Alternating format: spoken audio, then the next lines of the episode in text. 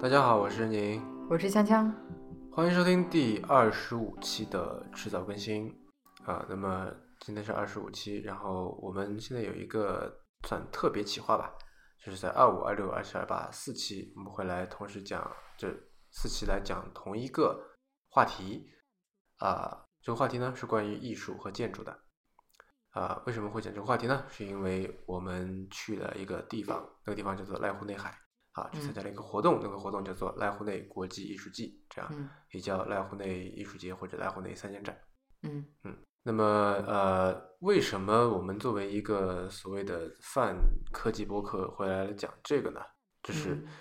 呃，因为可能有的朋友会觉得这个科技与艺术无关，或者说我们作为就是一档科技博客来说这个艺术，或者说来说一些别的跟科技怎么说没有直接相关的事情，对算是一这种个离题，对吧？对这个问题，我记得之前在做 House Vision 那一期的时候，我就已经对，提到过，对吧？也可能对是代表很多的听众朋友是，向但你是提了这个问题。是，但是我觉得，如果说你还是觉有这种感觉的话，那我觉得可能你的思维还停留在工业一点零的时代，嗯就还停留在那个机器就只是机器，机器是为了一个单一目的制造出来的，它的外形、它的这种体验等等都无所谓，它能够实现目的就 OK，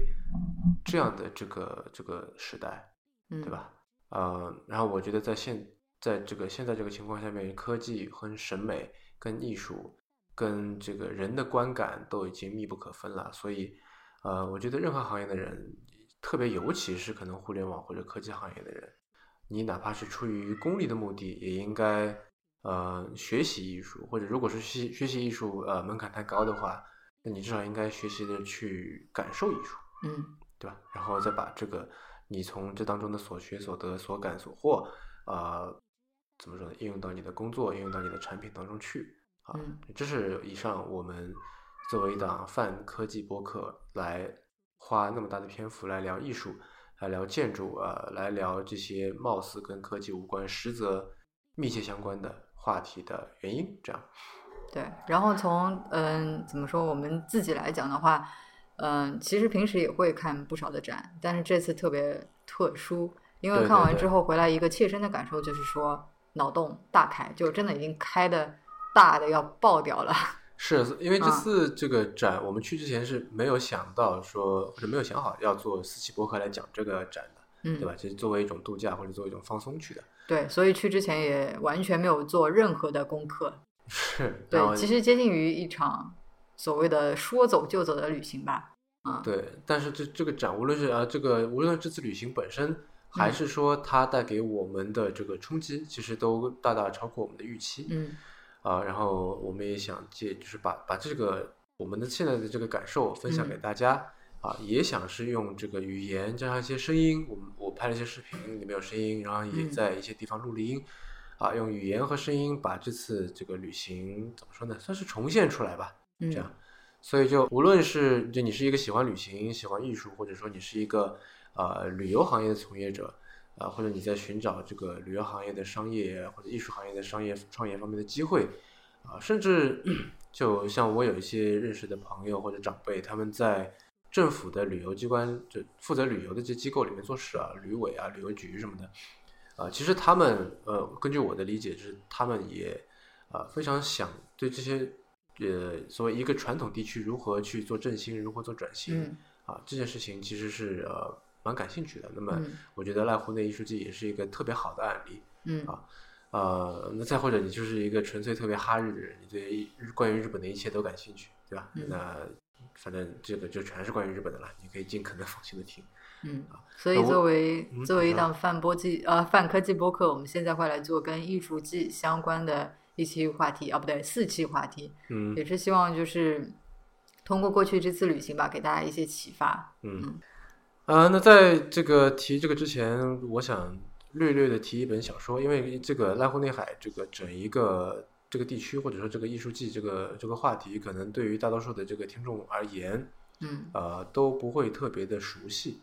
有啊，之前我们就提到过一篇科幻小说《濑户内海》。啊，那是不一样的嘛，对吧？虽然其实跟这个呃这个地方本身没有特别大的关系。对，那什么哪个小说是跟这个地方有很大关系的呢？又很有名呢？是村上春树在前两年的作品叫《海边的卡夫卡》啊，嗯就他描述的就是一个少年从东京，然后到了濑户内海旁边的一个地方，这个地方我们这次呃也有去过，叫做高松。嗯啊，他在高松呃，就是图书馆、咖啡馆看了很多，然后又因为某种原因，然后到了这个濑户内海上的小岛上面啊，然后这个岛上晃来晃去，最后在一个沙海滩旁边生活了一段时间，然后这段旅程给他的这个心灵造成很大的冲击，然后也造成了他的成长。这样，那对于我们而言，虽然我们也不是少年少女，但是呃，就心灵冲击或者说对于这个啊、你刚才说什么什么脑洞大开这方面啊、呃我觉得可能跟他也有了一比。这样嗯啊，所以如果说你大概想知道这个濑户内海在一个作家当中，作家的心目当中是一个什么形象，就可以去看一看《海边的卡夫卡》。嗯，那么在现实当中呢，这个濑户内国际艺术节是其实是在濑户内海上面，主要啊是在濑户内嗯海上面的七座岛屿以及周边的一些地方举行。啊，然后这些岛呢，其实呃现在看上去风景特别的秀丽，因为它是这个日本第一个国家公园嘛。那国家公园基本上都是这个就风景特建立别好在了，风对吧？景，嗯对，有山有海的，啊、虽然现在看上去很不错，但是以前其实呃各有各的问题，有的是这个污染特别严重的那种野铜场、炼铜厂，啊、有的是什么呃一个就是什么人家抛这个工业废物的地方，甚至对还有一个听上去更恐怖的是，就是它是一个放逐麻风病人的一个隔离岛嗯，啊、然后据说现在岛上还有麻风病人是对吧？啊，然后但这然后它有就各种各样的这个问题嘛，就是因为它是小岛，然后我们知道经济学上有一个马太效应，对吧？就那好像强者愈强，弱者愈弱，嗯，然后这个小岛上的人呢，就纷纷的就跑到周边的大城市上去了，尤其年对，轻年人。轻人就外出打工了，所以基本上留在现在留在岛上的都是一些老年人，而对且这个人口的话，本来日本这个老龄化的情况就特别严重嘛。对那在这些小岛上面的话，那情况就更加是这样子。像有一些小岛的话，比方说全岛，好像全岛居民目前都连五十个人都不到，对，所以就是情况真的是非常的堪忧。嗯，是就是呃，一方面是他自己这个这些内海上面的岛屿也有一些马太效应，比如嗯说小豆岛上面有三万人，那它对其实对还对算好的嘛，对吧？啊，然后就是像全岛就只有五十个人了，对，啊，都会朝这个人多地方集聚嘛。嗯嗯呃，然后这次我学到一个新词，叫日语的汉字写出来是叫“地域活性化”，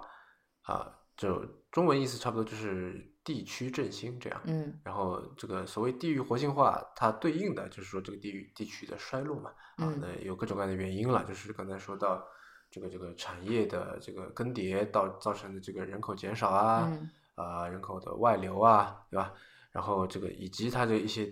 就是它这个地方特有的一些地域文化的失传，包括就每个岛其实都其实都差不多，对吧？嗯嗯啊，然后这个所谓濑户内艺术季，他做的事情就是说用这个艺术作为一个媒介或者作为一个方式，啊，让这些岛屿重生了，让他们这些岛屿重新焕发生机，这样、嗯啊，就是这个我觉得呃，其实对我来说是很有感同身受的。嗯啊，就是那些这么多岛，对吧？就我现在能够想起来的，都是说，呃，哪一个岛上有哪一个博物馆，然后我对一直记住了这个岛，对对吧？就如果你把这些东西都拿掉的话，其实 A 岛和 B 岛就就大大同小异了对啊，都嗯差不多嘛，对吧？因为这个气候跟都差不多啊。但是正是因为就是它岛上有这些这个艺术品，有这个艺术家的这个贡献存在，所以就是它啊也慢慢有了这自己的这个新的面貌出现啊嗯。那我觉得这个其实是这个濑户内艺术季它最大的贡献之一。嗯，除了这个艺术，就是它有这个，它有这个怎么说，它的这个社会价值。对。呃就其因实，其实我觉得可能有一些爱好艺术的朋友，在之前就已经听说过直岛，因为在这些岛屿当中，其实嗯直岛算是非常有名的一个地方。我记得之前好像还被联合国还是我忘了是哪一个机构，就是命名为相当于就是多少多少个是吧？就一生必去的，就是文化名胜之地啊，类似的。哦嗯联合国不会做这种事情吧？八成是某个杂志什么的。啊、对，某一个某一个机构我记不清嗯，了嗯，嗯嗯，嗯，对，我我也看到过，好像是英国的那个 Traveler 还是什么的。啊，对，是大吧概是某一个旅游嗯对杂志之对类对的对。但是确实在艺术爱好者当中，这个小岛真的非常小，嗯嗯，还是挺有名的。对嗯，呃，然后就因为它有这些社会效应存在，所以就是这个展其实受到了这个当地政府的很大的支持。就我们如果去看它的那个就是组织委员会的嗯名单的话，嗯那些什么会长啊、副会长什么都是当地的，就是呃，放在中国的话都是什么省长、市长这些人、嗯啊。那当然他们是挂名了，我觉得也不可能做什么特别实质性的工作，但至少说表示什么啊，当地领导极其重视这种感觉，对吧？啊、然后就是它是现在是分成这个夏呃不春夏秋三个会期，嗯然后春季春季比较短一点，是一个嗯月，夏季最长是从七月到九月，差不多五十天这样。嗯，那我们去的呢是从十月八号开始的这个秋季，对我们去的时候，它秋季会期刚刚开始，我们是十号到那边嘛，总共对在六天。对，呃，然后秋季是这个十月八号到六号这样，嗯然后这个三个三个期加起来一共是一百零八天这样，嗯不知道他是不是故意的，一百零八天。嗯，怎么了？一百零八天有什么嗯特殊的含义吗？有很多啊，这这里不说了。就比方说，为什么水浒是一百零八将，对吧？这这些数字，这些数字是有含义的，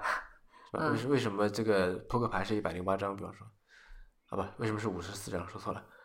在此之前，我想先提一下，就是除了刚才政府这块儿啊，它这这次这个展之所以能够办成，也要就是托这多亏有一个奇人，这个奇人呢叫做北川福兰，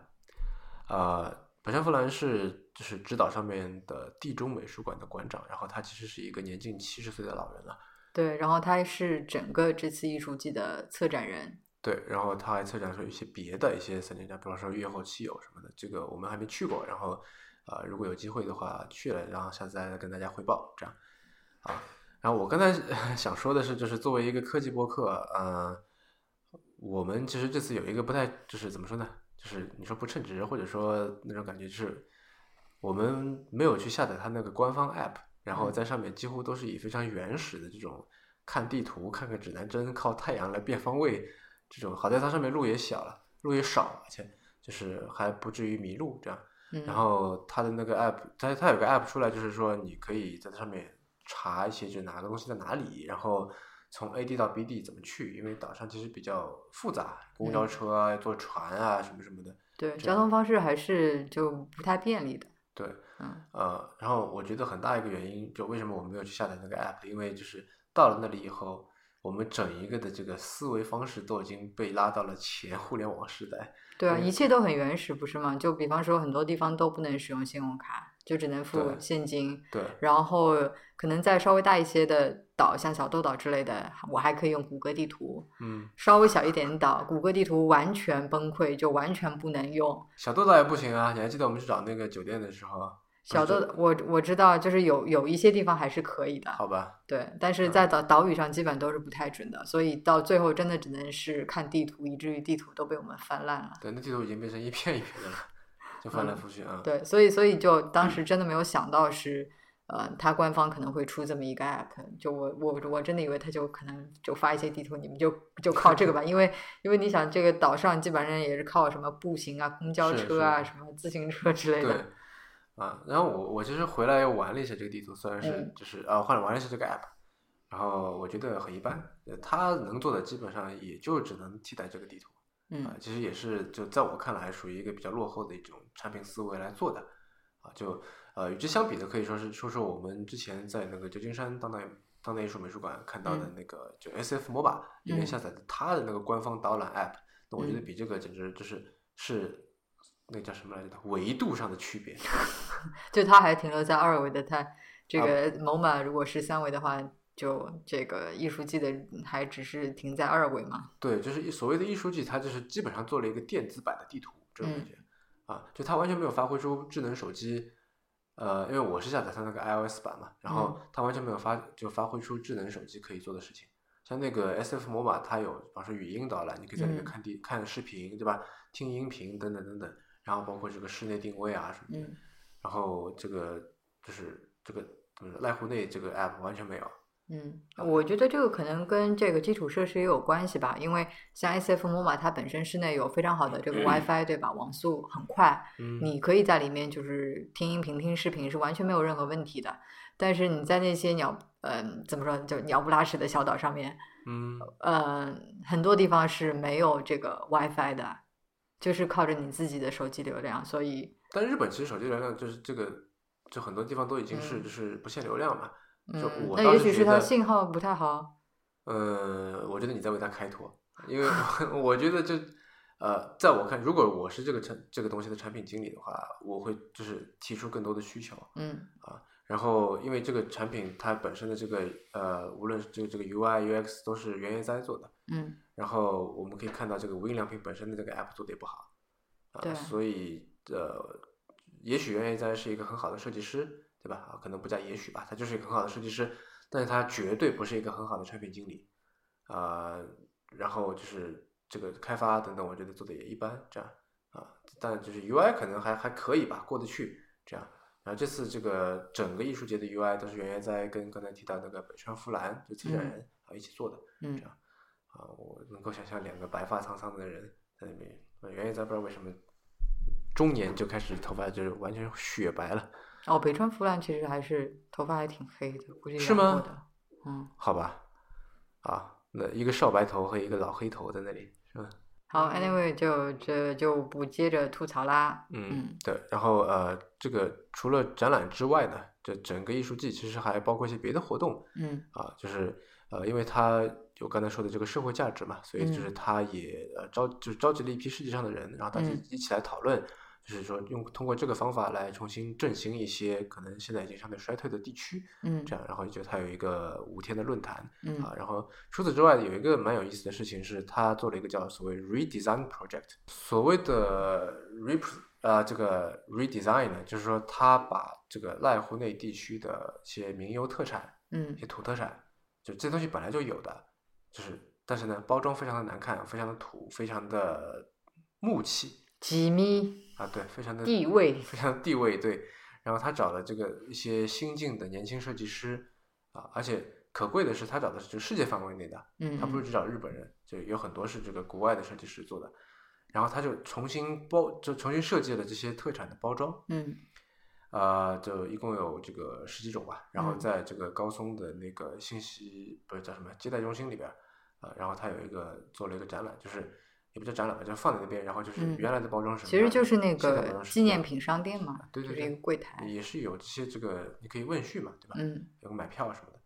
啊，然后就是真的非常有效，因为我看那些就是它有对比嘛，嗯那个老包装我是就觉得就可我就应该是不会买的，嗯但那个新包装就是那种光光是冲着这个包装，我也觉得很让我产生购买欲这样子。嗯嗯虽然里面东西是完全一模一样的嗯，啊，就是那个东西，对，但是就是那个新包装让我非常的就让我觉得啊，这个东西实在是太漂亮了，这样。嗯啊，呃，然后我印象最深的也是我买了一盒的叫做瓦仙贝嗯，啊，所谓的瓦仙贝就是像在那个有一种叫做煎饼的东西，我就忘了不是旺旺的还是对，什不么是的，就不是煎饼果子那个煎饼，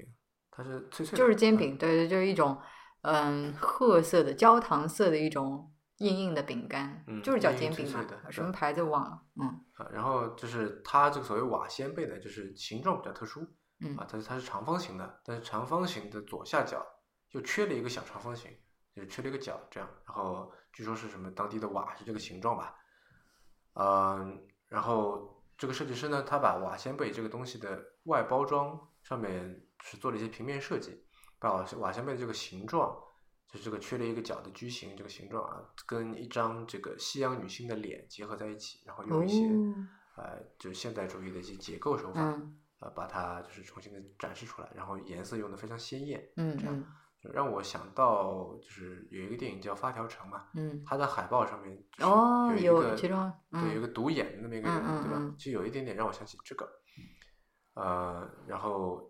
因为这个你刚才说这个纪念品商店里面，就是它每一个这个商品其实都有一小段解释，就是它嗯为什么要这么设计，嗯嗯啊，然后对于这个重新设计后的效果，呃，官方的解释叫做日语叫做 yoki，就说嗯阳气，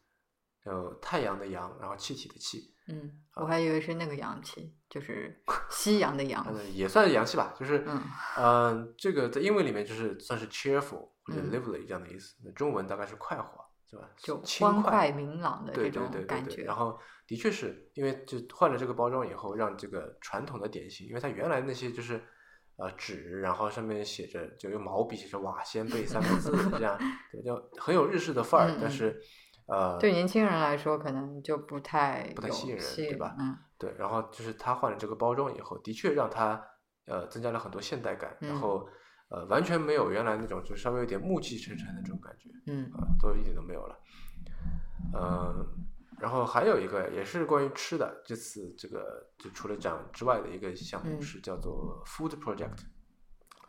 然后因为这个濑户地区它这个气候比较好，然后又有海嘛，所以对就有海鲜，然后呃也产有好什多么农作物，就对，蔬菜、橄榄水小果，麦、水果嗯菜什么的啊。对呃。所然后以就是像嗯像像其中的那个最大的岛小豆岛的话，它还是这个好像是日本唯一种植橄榄的对一个地对对对方，对当初就是从那个欧洲引进的，嗯，嗯就它之所以可以种植橄榄，也是因为它是地中海气候嘛。对，啊然后呃，这个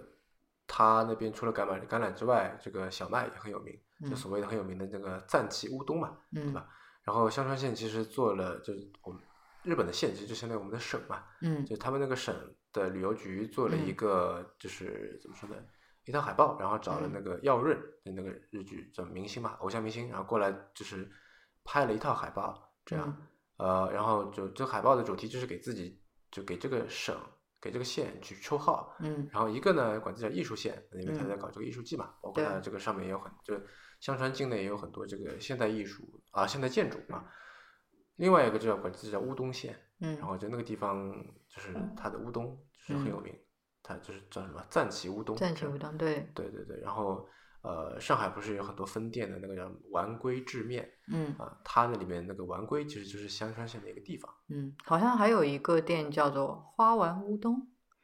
好像是嗯，对，那个那个也是其中之一。呃对我，但反正就是在日本基本上说起乌冬的，就是赞岐乌冬是最好的这样。啊当然，这是一个呃，我看了一下，是是这个香川县它 marketing 的结果，嗯嗯啊但就未必是最好的，但肯定是嗯嗯最有名的这样。嗯好像绍兴黄酒这样这种感嗯觉、啊。那然后这次这个这个艺术季的组委会其实对于吃这件事情很认真啊，嗯就是他专门组织了就是一百多个人，然后给他们讲课，讲的什么呢？还是跟这个刚才说的地域活性化或者说这个地区振兴有关系。他就是教他们怎么样用这些濑户内海当地的这些特有的食材啊，来就是来推广这个地区这样子啊。然后他就春夏秋三期都有很多的餐馆来做会场啊，我们就很遗憾这个餐馆一个都没去啊，但是就是呃看到了这个地图，就组委组委会专门做的一张美食地图。嗯，一般的艺术节地图不是都是标明展品吗景点对对景点展品的这个，对，然后地他会说这个展品周围有些什么，就是厕所啊、吃饭啊什么什么，对嗯吧？然后呃，这美食地图是反过来的，嗯它上面全是餐馆，嗯然后它标明说餐馆，这家如果你去这里吃饭，你可以顺便去看一下那个展，嗯是这种思路来做的啊、就是专门给这个吃货们准备的艺术节地图对。啊、我觉然得这点后还挺有意思的。如果说有朋友他呃，就是如果有朋友你们就正打算要去那边看这个艺术展的话，呃，建议 如果想去吃这些店，很多都是要预定的。对嗯，因为因为其实展期人真的非常的多，然后如果说你没有事先的计划跟预定的话，很有可能就是吃不到的，或者就算可以吃到，也需要排很长的队。是，而且就不只是餐馆了，其嗯实其就是他这次其他的事儿酒也是店，比方说。对对吧？酒店很难订，我们这次去每次每天晚上都换一个地方住，也对没办，法，因为不得已，因为在呃，其实我当时订的时候也并没有非常的紧迫，大概提前有毛两个月，嗯，但是依然非常紧张，就是可能过一会儿去看某个酒店就已经订满了，所以不得已每天晚上都待在不同的地方，因为任何一个地方都已经订不到连续两天的这个住宿。是也是当初也是辛苦锵锵了。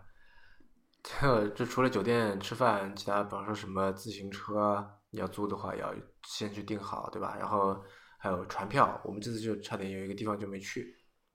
就是呃不就就是没去嘛，就全岛，对吧？对，就是因为这个不知道要提前去拿整理券，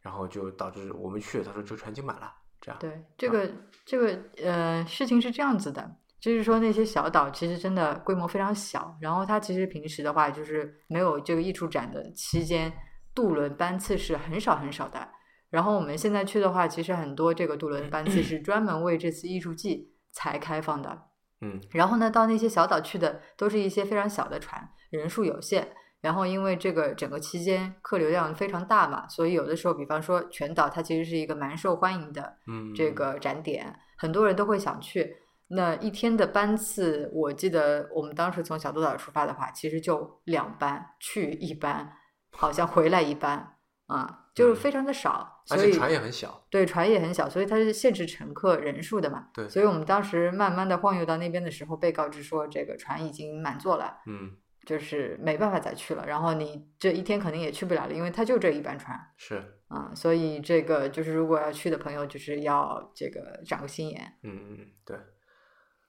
嗯，那反正我们刚才说了，就是这几期节目，我们是想用一种就是所谓的声音旅游这样的感觉嗯啊、呃来带着大家来怎么说呢？就是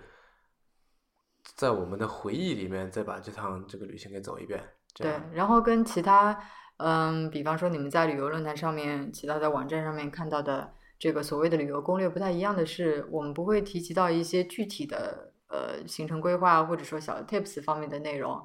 呃，另外就是呃，除了跟你们描述一下，就比如说具体的这些展品给我们的感觉，或者说它的外观等等其他一些信息之外，我们可能还会对它的这个背景啊或者艺术家做一些呃相对深度的挖掘，嗯，嗯就是它背后的这个故事，希望大家也能够有所了解。嗯，然后也希望大家善加利用我们在节目后面提供的这些 notes 啊。嗯，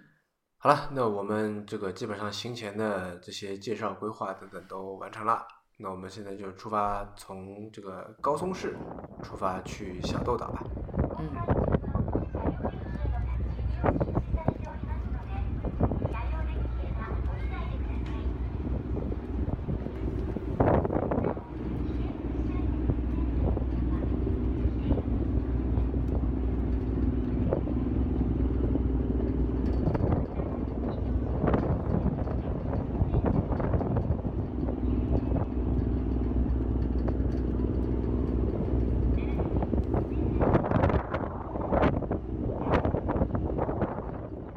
啊，那好了，我们从渡轮上面下来，然后到了小豆岛的土庄港。那么小豆岛其实是一个呃挺大的一个岛，它是濑户内海地区的第二大岛。嗯然后上面有三万人啊，三万人听上去不多，但在濑户内海已经算是很大的一个 岛了。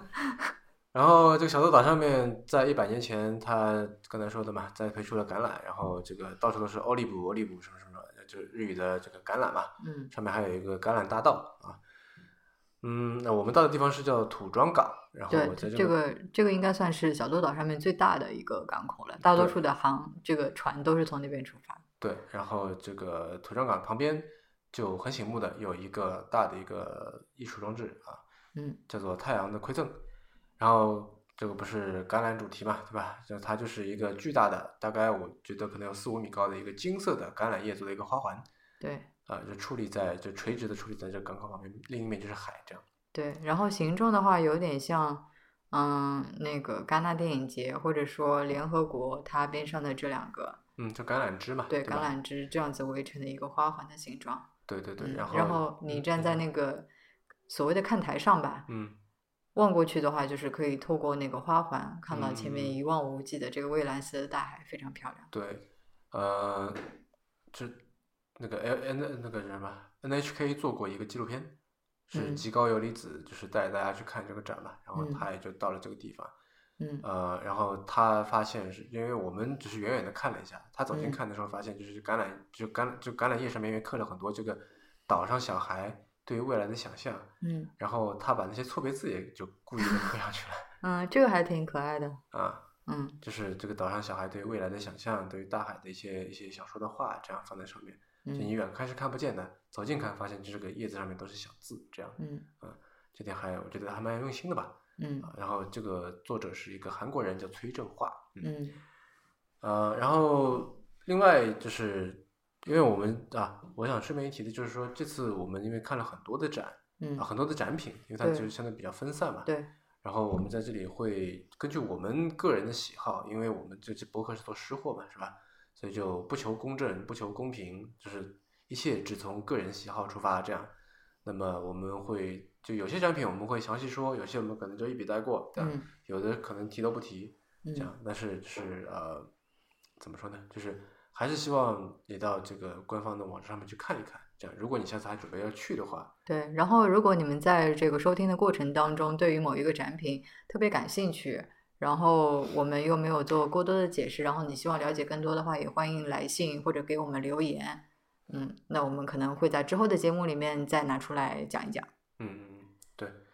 啊、然后我们从这个土庄港周围转了一圈儿，然后出发，就刚才本来呢想从这里去全岛的，然后这是我们刚才所说，不是没坐成船嘛，对，然后我们就说，所以不得不临时改变计划。对，然后就打算逛小豆岛，嗯，然后我们就坐公交车去了旁边的一个地方，叫三都半岛，是一个小半岛，这样。嗯啊，然后在路上呢，你可以看到一个叫做断山遗迹群的一个装置嗯啊。简单来说，就是在这个田野里边儿，而且而且是刚刚收割完的田野里边，就是有点凋敝的，也嗯，都是这个秸秆和那个黑黑的泥嘛，对吧？嗯嗯在这么一个田野里边，就是散落着很多巨大的彩色雕塑，嗯然后给我感觉是就还蛮奇妙的，因为它那个雕塑体量很大，嗯可能有两人多高最大啊嗯的，嗯，啊，但是它给人感觉很轻，就是远远的看过去啊，就觉得感觉是一阵风就要吹起来了，这种感觉，因为它是网状的一个结构搭起来的。对，然一个后完全镂空的一个装置。对对对，然后有就的是是，像这个人的脑袋，嗯，然是后我记脚得，啊、对对对，有一嗯，双脚，蓝对色的脚，对，有一个是红色的人脑袋，嗯嗯嗯，还有什么动物什么的这种东嗯西。呃然后它这个由于颜色特别鲜艳嘛，所以在这个田野上面其实很突出，对，然后就很轻盈的这种感觉，让我觉得这个的确也感觉不用特别下去看，嗯就你就坐着公交车，因为公交车就在那个田边开嘛，嗯你就在那个天就车窗往外看就行了。对，然然后去如的果时候你记得坐在车的右边，对，然后如果如果你特别感兴趣的话，其实也可以当时在那边下站，然后到那个稻田里面去看。对，那里对也有吧一个站，附近有个嗯站的。嗯然后我觉得就是关于这些装置，我一个感受就就觉得特别好的地方在于说，它用一个英文单词来形容的话，就是 unobtrusive。嗯，就嗯是给人的感觉在那边是非常的独特，对吧？嗯你一看就知道这是一件艺术装置，嗯嗯，然后给人的感觉非常好，嗯但是就完全不突兀。是你不会觉得那边出现了一个奇形怪状的、觉得特别奇怪、跟周围环境格格不入的那么一个没错，没怪错物在那边。无论嗯是说那个橄榄枝的那个太阳的馈赠，还是说这个在田在这个稻田里面的嗯这些装置，是呃，就是很独特但不突兀，给我的感觉嗯是嗯这样子的。而且而且就是我觉得我可以理解它为什么采用这些镂空的呃造型，无论是那个橄榄枝，橄榄枝你可以透过它的花环看到那个大海，对吧？？嗯嗯还是说这些镂空的网状的结构，那你可以透过它看到这片金灿烂的稻田，嗯就其实是最大程度上面给你呈现出这个自然环境本身的面貌。对，就是无论是它是处在这个人文的环境还对是自然环境当中，它都就我觉得它达到了一个蛮奇妙的平衡吧。就是说嗯嗯，一方面它作为一个艺术作品，它是嗯跳嗯脱嗯出来的；对另外一方面，对它又它又做融入进去了。对，啊因为你想，如果它完全是一个巨大的，就本身就非常高大，然后又嗯是一个实心的、很笨重，对吧？嗯颜色巨鲜艳的雕塑放在那边的话，其实是很格格不入的，或者是说你可能把周围的一一片本来很好看的风景给破坏掉了。嗯嗯嗯，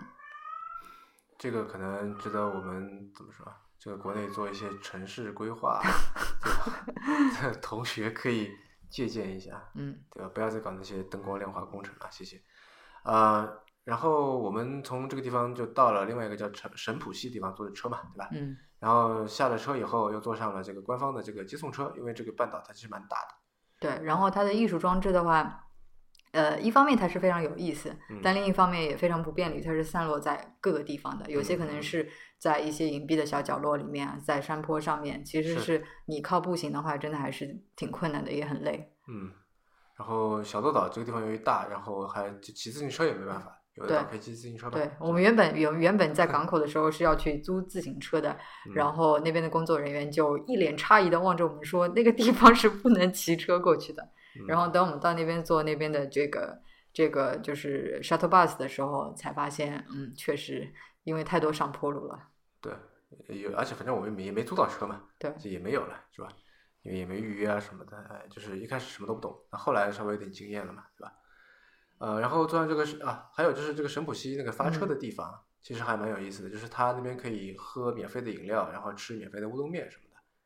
呃，就是算是当地岛民在运营的一个小小的给乘客啊，不给观众歇脚的一个地方。然后这个也是属于刚才提到的这个 food project 当中的一个点。这样，嗯就它除了这个餐馆之外，还有嗯很多这种就是给你小憩用的啊、嗯这种这种这种地方。嗯，然后就提供都是当地的一些特色的东西。对。然后在这个过程当中，无论是说那个这个算算是一个小食铺吧，还是说呃那个小食铺，还是说这个 shuttle bus 上面的这些工作人员，嗯，基本上都是一些老人。然后我觉得都是岛民嘛？对，我觉得就是岛民，嗯就是充分的这个调动了岛民来做这个艺术节的，无论是工作人员也好，志愿者也好，对吧？嗯嗯让他们嗯有这个高度的参与感。嗯嗯嗯。嗯，然后还有个细节，你肯定没注意到。什么叫注意我肯定没有注意到？你注意到那些这个现场就是嗯会场用的这个官方车，全部都是电动的吗？ 哦，我就说你肯定没注意到吧，对吧？它有宝马的车，有日产的车，但嗯是全部都是电动的。我们坐的那个就是七座的七座还那是个十座啊，那个商务车嗯，也是电动的，哦，对，就是也算是就是所谓的 zero emission 嘛，对吧？啊，呃，然后就是坐着他他那个车啊，我们继续说啊，就是这个旅途不停，继续呃坐着这个车，然后就到了一个地方，到了一个地方下来一看是什么呢？是一个雕塑或者是一个雕塑群，叫做《怪物与少年》这样。呃，简单来说，它就像是的一个巨一群巨大的铁锈色的，然后长着细细的腿儿的花生，然后这嗯花生还是被 扭曲踩烂了的这么被压扁的对花生，对，就是就反正一节一节的这个花生的这么形状啊，嗯呃，有那么一点点让我想起这个达利的长腿大象嗯那个雕塑啊，嗯嗯啊，有一点点像。然后呃，在这个山海之间有这么一群东西在那里，我觉得嗯，给我感觉很很复杂，很微妙，这样。嗯，有一种嗯、其实跟那个稻田里的那组装置有点像，给人一种超现实的感觉。对，然后但是它是很实的嘛，它就是嗯对，它铁它做是的实的，但是它这个体型并不大，就对其实呃还算比较小，在所有的装置里面算是。是是是，然后它关键是还是就是铁锈色的，所以嗯也也不是特别突兀，这样。嗯嗯，就可能你觉得好像是从海里面冲上来的这么一个，对吧？船的破残烂儿骸，对啊，这种感觉。但它其实就是，呃，反正比较自然吧，嗯就就比较这个融入这个它的这个什么展览的这个环境这样嗯啊。而且这个展有一个比较特殊的地方是，你是可以骑的，就别的嗯地方都说你不要碰哦，不要什么嗯，，其中一个可以骑，那就是那个小山包上面的那个呃、啊对那个怪物是可对，以就是骑它的。鼓励你骑上去去拍嗯照这样。因为嗯，大多数就世界各地的所谓展览，不是都是说你不要碰，不要拍对，他照会不要拿一干根嘛绳子把这个拦起来，说对不对对能碰之类的。对对对，那就很少有说我鼓励你，哎，你去骑一下，你去骑一下，嗯然后然后大家排队在那里骑，排队拍照，对对对，这样。嗯嗯，然后就这个 shuttle bus，它是说它可以就是到一个地方停下，然后它放你下去，你去看看完再上来，然后它再接你去个下一嗯站，因为那个地方没有公交车。然后也没有租自行车的地方，如果没有这个的话，我估计那些展览都没有不会有人来砍了，除非你自己开车嘛。对对吧，呃，然后下一个地方停了一个点叫金节县的花园，然后这个我没有很就觉得没什么很大的兴趣来讲，现在你有吗？我都不记得你说的是哪一个了。就是一个像鸟居一样的一个东西，扭矩，呃，然后可能是用那个风岛石做的，就灰色的那个大理石啊，就是就是在这个山山和海之间的那么一个长长的东西。哎，你你不记得？哦，说明我你记没得了，我嗯记得，我记得，好吧，嗯。反正我就呃就觉得一般吧，这个作品。嗯，这个的话，我倒是觉得还挺有意思的。是吗？对，呃，你要不先跟听众朋友解释一下什么是鸟居？鸟居就是我们经常在日剧里面会看到，就神社门口，嗯会有的这么一个像牌坊一样的东西，嗯它就是一个大门这样啊，一般是红色的，呃嗯，但它那它那个是灰灰的，对，它是用那个石头来做的嘛，石对头对砌对成的。对，嗯，简单来说的话，它长的样子就是，呃，它在地上挖了长长的一条槽，嗯然后呢，又在边上建了一些几级台阶吧，然后在最里面的话铺上了，我记得是一层鹅卵石，嗯对吧？然后你知道在日本里面枯山水这个概念吗？啊，我知道对吧？嗯、所以在那里面，就是在底部的那个凹槽里的这个鹅卵石，其实就代表了海。嗯然后就是呃，在这条凹槽的中间，它其实是竖起来一个用石头做的这个巨大的鸟居，嗯大概有半个人身这么高。嗯嗯，很有意思的是，它有一种所谓的我不知道该称作可以叫嵌套结构嘛？嗯，啊，你说的是分形，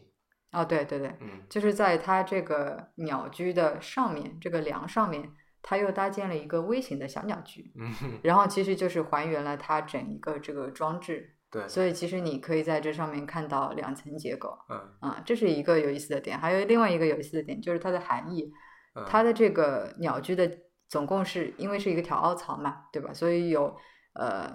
有两侧阶梯是对相对的，对，然后一侧的阶梯其实就是连着这个陆地，你可以从这这个地通过这个阶梯走到下面的这个鹅卵石上面对吧？嗯嗯然后你一直往前走，从对面的那个阶梯出去的话，其实就是大海，当然不是直接走到海里，就是 嗯离这个海岸已经非常非常近了嗯啊。其实一方面它想要连接的，因为对于岛民来说，其实就是这个陆地与大海的这个连接是相当紧密的，嗯嗯，所以以你相当于透过了这个鸟居，是从陆地走向了大海，然后又从大海回到陆地，这嗯么一个紧密的连接。那还有一个的话，为什么是一个鸟居，不是一个其他门也好，或者说其他任何作为一个通道或者入口一样的东西？因为鸟居是那个就是放在神社门口，作对为人间和对神界的一个，对对，对啊对，所以它连接的不仅仅是陆地与海洋，还嗯有生与死的一个边界。嗯啊，好吧，我觉得特别有意思。我觉得这个其实跟之后我们还会讲到的另外一个装置，想重点讲的护王神社，其实嗯还是蛮像的。嗯，好吧，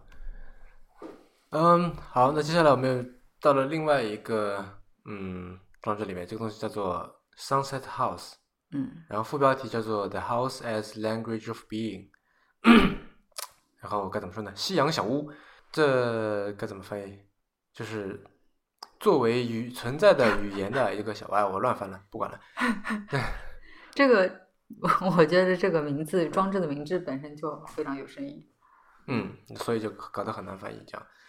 然后这个艺术家叫做 James Jack，然后他是一个就是在小洲岛上面住着的一个美国人。嗯那么这个房子本身呃比较有意思，就这个我想稍微重点讲一讲啊，就是它以前是个俱乐部，然后四十年前呢被台风摧毁掉了，嗯后来摧毁以后有人重建，然后就这把它当做个仓库来用，里面嗯就放点什么就就渔网啊、农具啊什么什么的。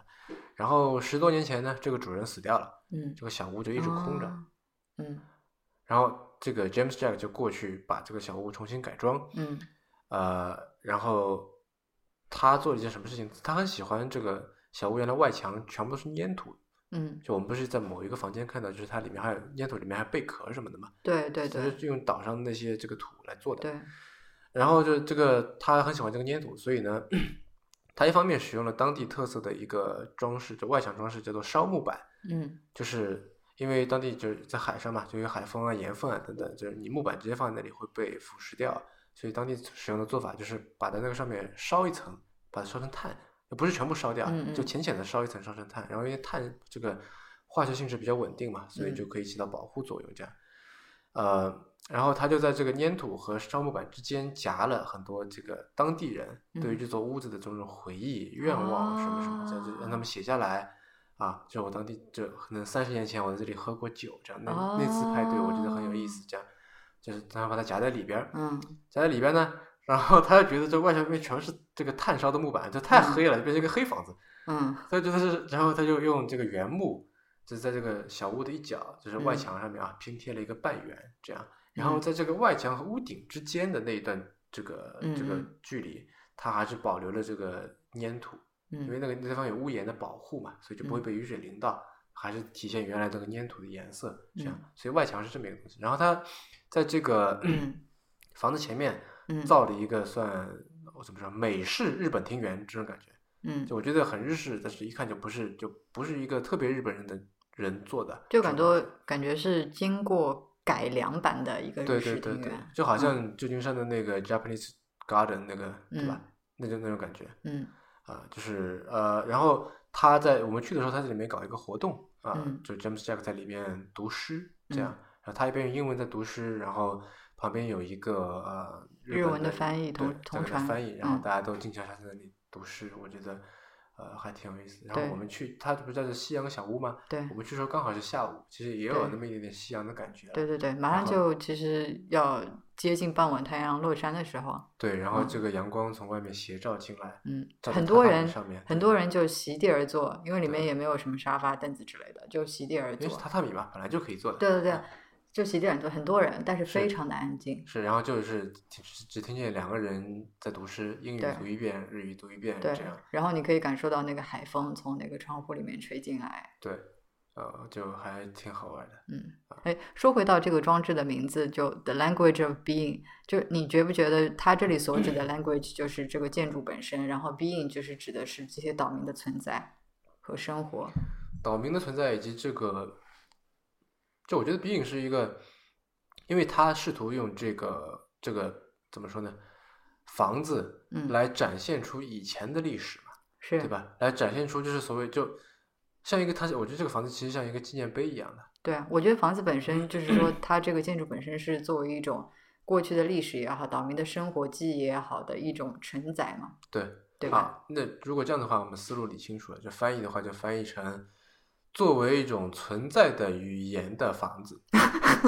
好像还是没有翻译清楚啊。就大嗯概意思有了，但是还是需要后期的这个这个嗯嗯 polish。嗯嗯嗯，对，嗯，呃，然后接下来有两个展品，我是想并在一起来跟大家介绍，嗯嗯一个是翅膀有牙的叫 Stories House。嗯，然后我看到 Stories House，我其实就拍了个照发给梅老板 看。 呃，然后另外一个是入江早耶的 Kukuri Hime Garden，这样。嗯啊、然后这两个其实都是以老房子为主题和线索，然后不嗯像这个就是夕阳小屋，嗯，它是做了很多改装嘛，对就是它其实没有做特别多的改装，就保保存留了它原来的样子。对，我觉得那两个地方，那两个算是装置吧，其实也并不想就展，给我感觉还挺诡异的。对，非常呃、诡 creepy 异的或感者觉说对，因为它很阴柔嘛，我觉得没有嗯柔啊，就只有阴啊。有柔有柔，就是呃，就它有一个庭院，里面有白花，然后另外一个房间里不是，就另外一个装置房间里面不是有缝纫机什么什么，嗯对吧？就是这种，还有投影，就啊黑对一个黑漆漆的屋子里面，你就看到一个人影的投影，你不觉得非常的 creepy 吗？就觉得毛骨悚然的。嗯、你你知道，呃，有一个作家，女作家叫弗吉尼亚·沃尔夫吧？嗯呃，她以前认为说，就女人要独立啊，嗯首先一年要五百英镑的收 入，第二呢，很重要的就是要有一间可以自己的走上房门间，对，属于自己的房间。嗯这样，那我觉得就是我们去窥视的时候，嗯，就因为这是别人的房间，对对吧？然后里面承载都是别人的故事，对有那么一点点窥视秘密的快对感，对对有没有？就你到里面，然后你不怎么想说话，你这样嗯静静的把它看完，嗯这样。嗯然后尤其尤其它是老房子嘛，嗯它那上面就是我觉得有些东西可能就它刻意营造找了很多老物件，对所以我觉得好像是甚至是上世纪四五十年代那种感嗯觉。然后我是有一种偷偷在读人家的遗书的感觉，嗯就是这种我知道这个房子的主人或者说生活在这种状态下面那个人肯定已经不在人世了，嗯然后他的东西在这里，嗯，然后经过艺术家的布置，嗯就是还呈现出那么一种特殊的状态。嗯对吧？然后呃，让我想起一，就是让我想起之前这我写过书评的一本书，叫做《不说就真的来不及了》嗯啊、就它是个遗书集，嗯就让我想起这个嗯啊、然后呃，整体至少呃，就是除了看艺术、看展之外，呃，我也是第一次进入到一个就是这种典型的日式房屋里面去，嗯，我也是，对吧？嗯就是，而且是尤其是这么老的，就对对不对嗯是说那种非常 polish 的，就是经过改装的，就还对，蛮就现改装现代在的。那种我也我去过一些朋友的嗯家，但是就嗯这种老房子，就里面全都是木地板和嗯榻榻嗯米，整栋房子，然后你进就挑高是很高的，但对是房间跟房房间梁之非间常那矮个门梁算是啊、很矮的，你都要这个钻过去这样嗯子嗯嗯，啊、然后那个榻榻米踩上去软乎乎的，感觉下面都没掉 了这样子。嗯，就我这是我第一次。啊嗯算是这，因为在之前在一些电影或者说漫画里面看到过这种房子嘛，就这嗯第一次真正的进入到这种房子里面，嗯呃，也算是开了一些眼界。嗯，然后这是你说到这两个这两个这个装置吧，算是，嗯呃，嗯，让我想到另外一个，就是我从这个整个艺术季里面感受到的一大主题就是时间，嗯，没错，对吧？是有一些东西是让你觉得有一种超前的感觉，有或一者说种大多数超的现实的未来感。比方说那个，嗯，那个那个叫什么？就是那个稻田里的断山那一些大型，对对对，那些大型的装置，嗯会让你觉得好像是在未来某一个时刻里面出现了一些奇形怪状的东西。嗯，但是从另外一种层面啊它是上，以这嗯个就当地神话为这个元素来做的嗯那个，嗯对，然后从另外一种层面来说，它又让你就有的时候就误以为自己好像是在过去一样。就比方说，我们进入那些老房子里面，对吧？嗯看到嗯那嗯些过去的老物件的展览嗯一样，还有一些是这个视频的形式呈现出来的，就觉得突然好像回到了上世纪，然后在一户普通的这个日本的岛民家里面，对嗯吧？看他们的这个家里的装呃布置也好，老物件也好，嗯，呃然你这么后说的话，你知道让我想起什么吗？嗯因为它有一个展览，有一个展品，就是它嗯这是一个呃老房子里面，然后嗯布置了一些展品在里面嘛。嗯有一个展品不是在一个抽屉里面，对吧？你对抽开那个抽屉，发现里面有个小洞，通过这个洞呢，可以看到一段视频。嗯。这个让我想起什么？感觉好像在玩游戏，嗯然后这游戏里面有一个 bug，嗯，有点这种感觉，嗯、对吧？？就是这个里面是就是是就这个洞后面是现代嗯这种感觉嗯啊，就是他不知道穿连接的是哪一个空间，这样。嗯。然后我还想说的是，就是它这个时间其实不仅仅分为，就让我感受到的是未来和过去，其实层次是非常丰富的。比方说这个过去的话，过去其实有很多个层次嘛，对吧？嗯嗯那嗯上世纪这个四五十年代或者七八十年代，它是一个过去。那嗯其实你要再往前追溯的话，再过去可以是非常非常久远，比如说史前时代，对，比方说，我们再说回到刚刚的那个海边的怪物与少年装置，嗯，它其实后面有一串解释，叫做是，呃，这个雕塑是拥有一万年生命的人一生当中所走的十米。嗯所以在你知道它所处的那个环境是一个小山包，然后下对面是一片海滩，对吧？是，其实就是海天一线的那种大环境下面，边上基本上没有什么，没有任何这个人类存在的痕迹。是，瞬间让你就觉得好像是回到了人类诞生以前，然后整个嗯嗯嗯感觉非常的空旷跟原始。是，然后你看到的就是一嗯个 虽然是很搞笑的，像被压扁的花生一样的长着细腿的花生的雕塑，嗯，但是让你觉得就有一种穿越回远古时期的那种感觉。嗯嗯嗯，对，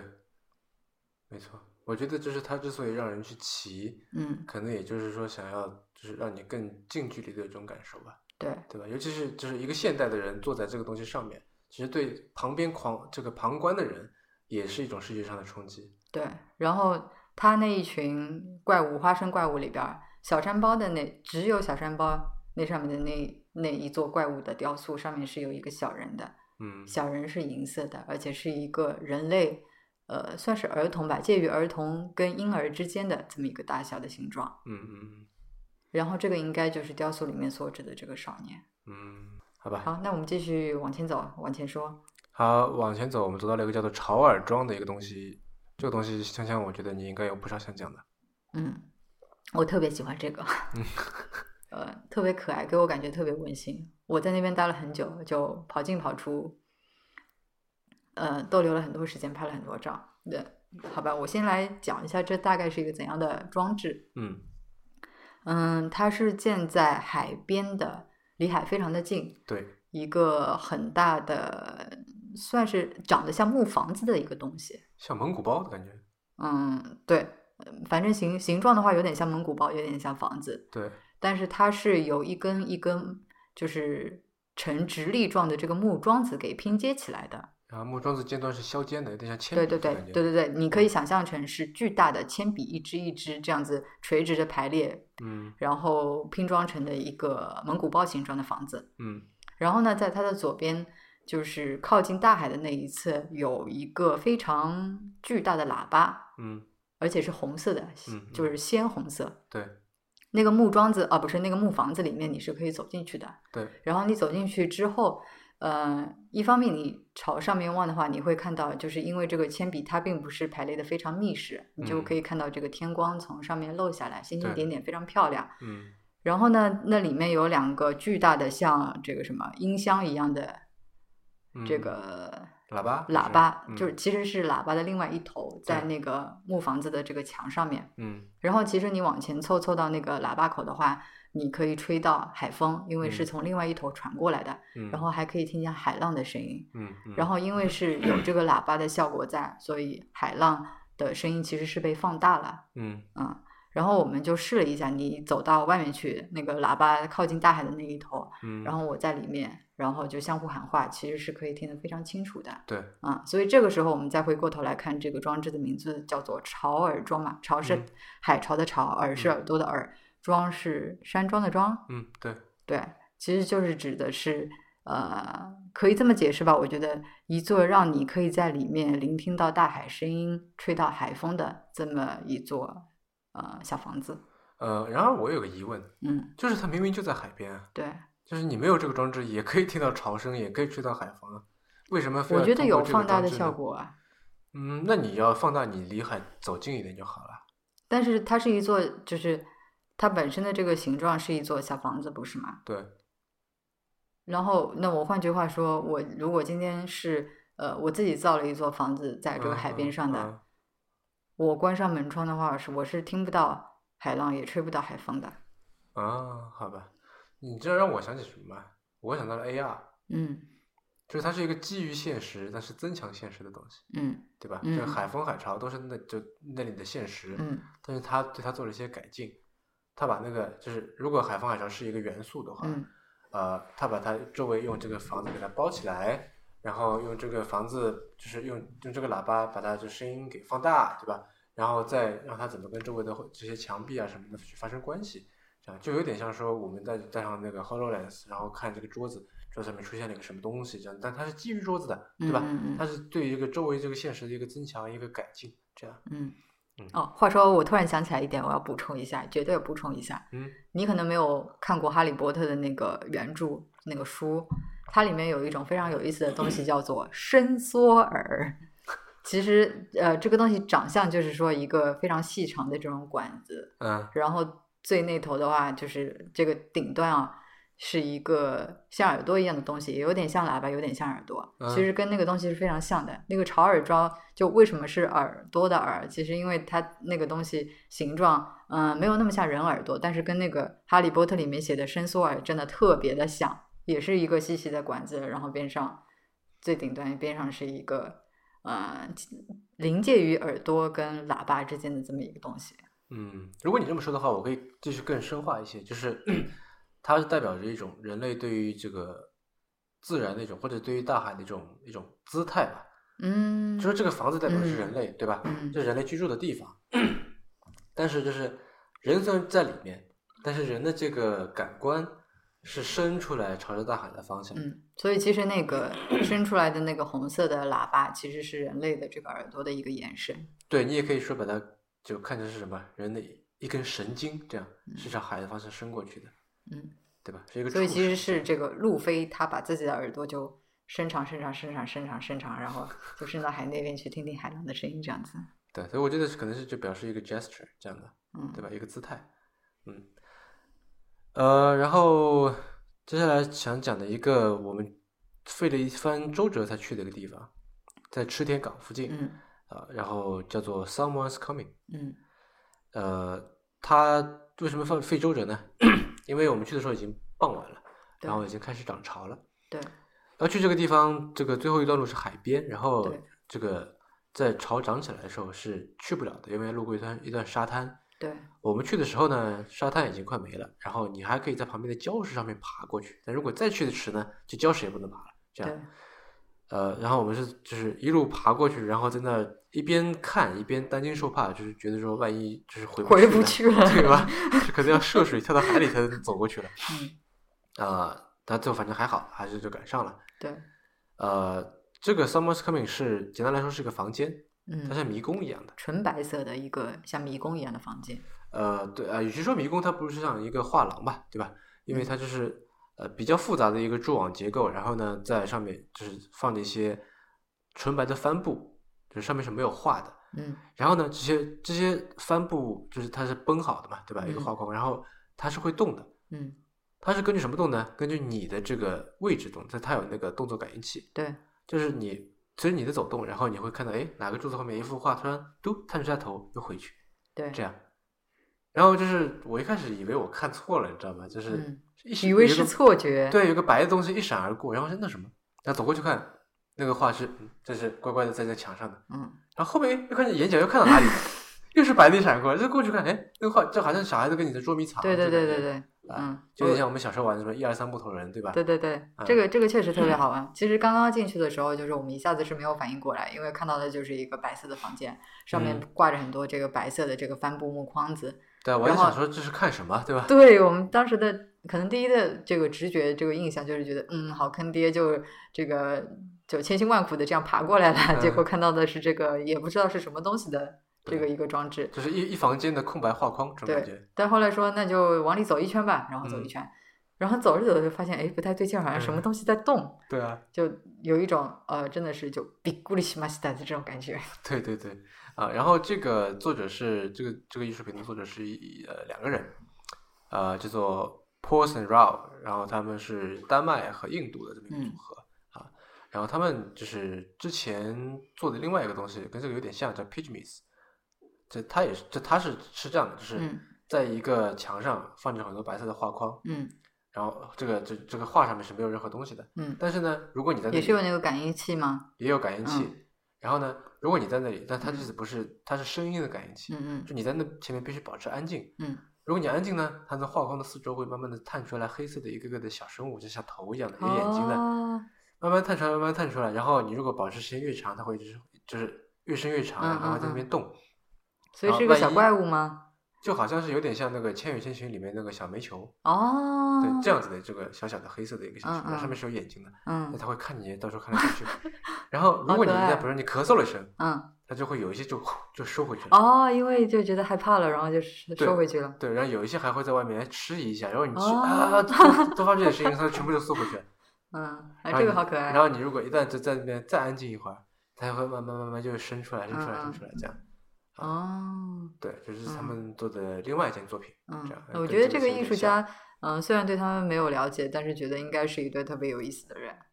对然后就就是充他满了童真。嗯，是啊，就是呃，它是二十，我刚才补充一点数字吧，就是二十五幅那个空白画框，然后挂嗯在三面墙上面。嗯你嗯进去，然后就是三面都是这个画框嘛，嗯那三面都可能会小小的一些东西会探出头来，这样子。嗯，哦，挺好玩的。对，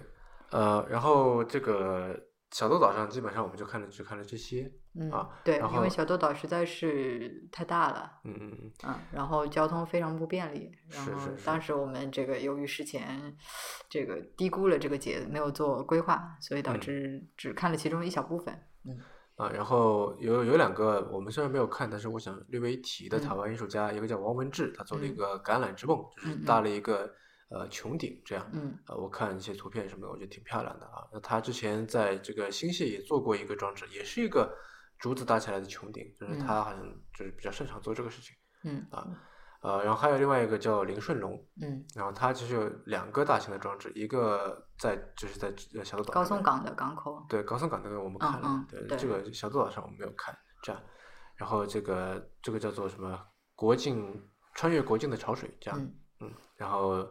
呃这两个其实都在我刚才提到的这个 NHK 的这个纪录片，就是有嗯极高游离子的这个纪录片里边儿，为什么我一直在提极高游离子？就是有这个纪，就是在这个纪录片里边儿，呃，就是都会有这样。那么就是大家可以去看一看，我们在这就不多说了，好吧？嗯就是那个影像肯定比我们声音要更直观嘛，是吧？嗯、然后接下去就去丰岛了，对，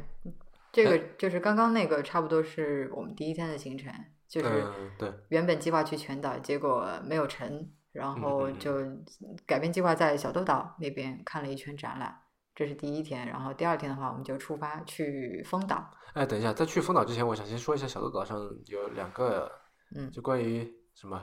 美食的事情。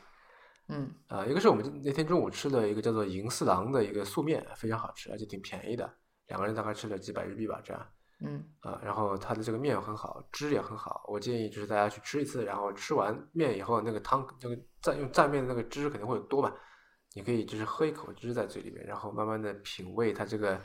呃前卫、中卫、后卫这种微妙的转换，我简直就陶醉了那个面试。嗯对，苏棉应该也是，我记得好像也是那上面小豆岛上面的特产之一嘛，对对对，就因为是它我的们面在很那好。个对神浦西那边，呃，稍作停留的时候，不是有一个属于 Food Project 的那个一个小食铺嘛，嗯，嗯它那嗯里面就有提供免费的苏面啊什么的。对对，我们也没嗯吃，是吧？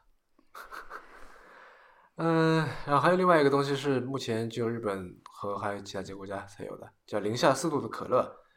然后是在这个便利店里面买的。呃，我是第一次喝到这个，我觉得很有意思。就是呃，它是一个自动贩卖机，但是呢，它上面有一堆卡片，然后你要先拿这个卡片去这个便利店付过钱，啊不，去那个收银台付过嗯钱，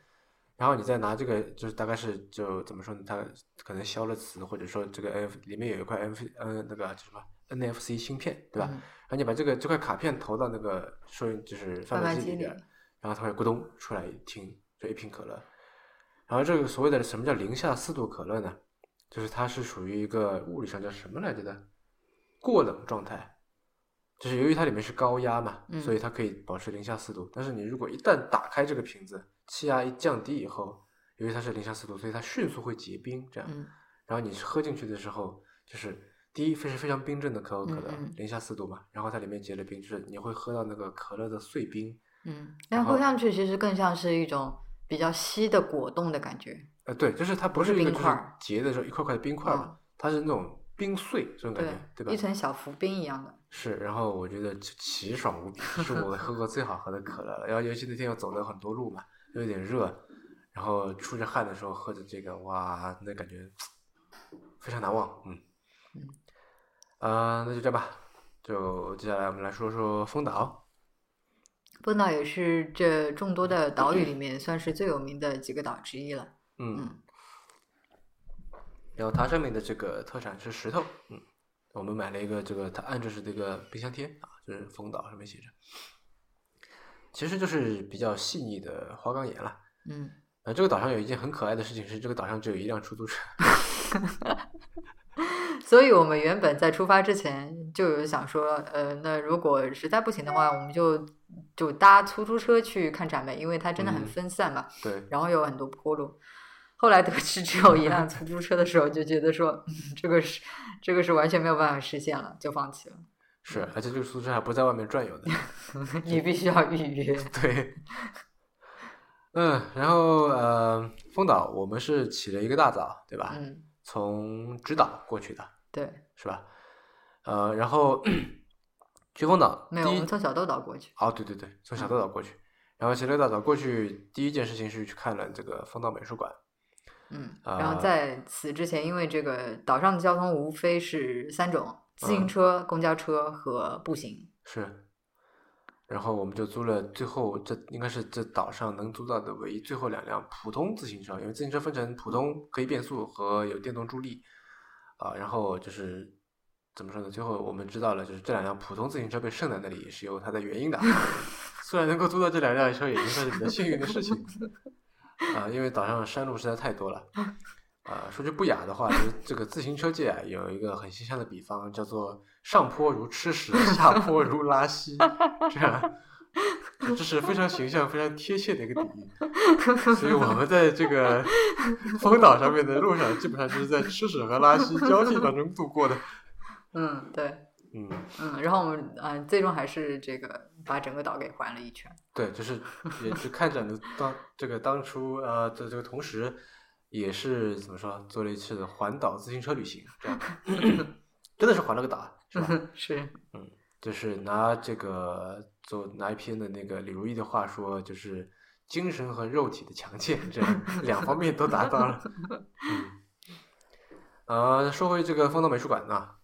丰岛美术馆是两个艺术家或者说一个建筑师和一个艺术家合作的这么一个美术馆、嗯啊，是建筑师是西泽立卫，然嗯后艺术家是内藤里，嗯然后西泽负责建筑，然后内藤里负责里面的这个艺术装置。嗯呃，这里因为我们接下接下来会有专门节目来讲美术馆，所以我就这里就稍微提一下吧。就是对西泽立卫，他是跟妹岛和世啊，另外一个很有名的艺术家成嗯立了叫桑拿、这么嗯，一个，有些朋友应该已经听说过西泽立卫的这个名字，因为毕竟是个大师嘛。嗯，他还好，但妹岛应该是听说过的，我觉得。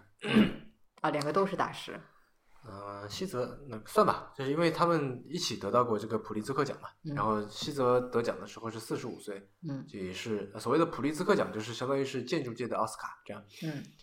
呃，然后他当初得奖的时候四十五岁，是到现在为止最年轻的获奖者。哦，对，然后中国也有一位这个普利兹王克获树奖者，对，就是这个中国美院的建筑学院院长王树嗯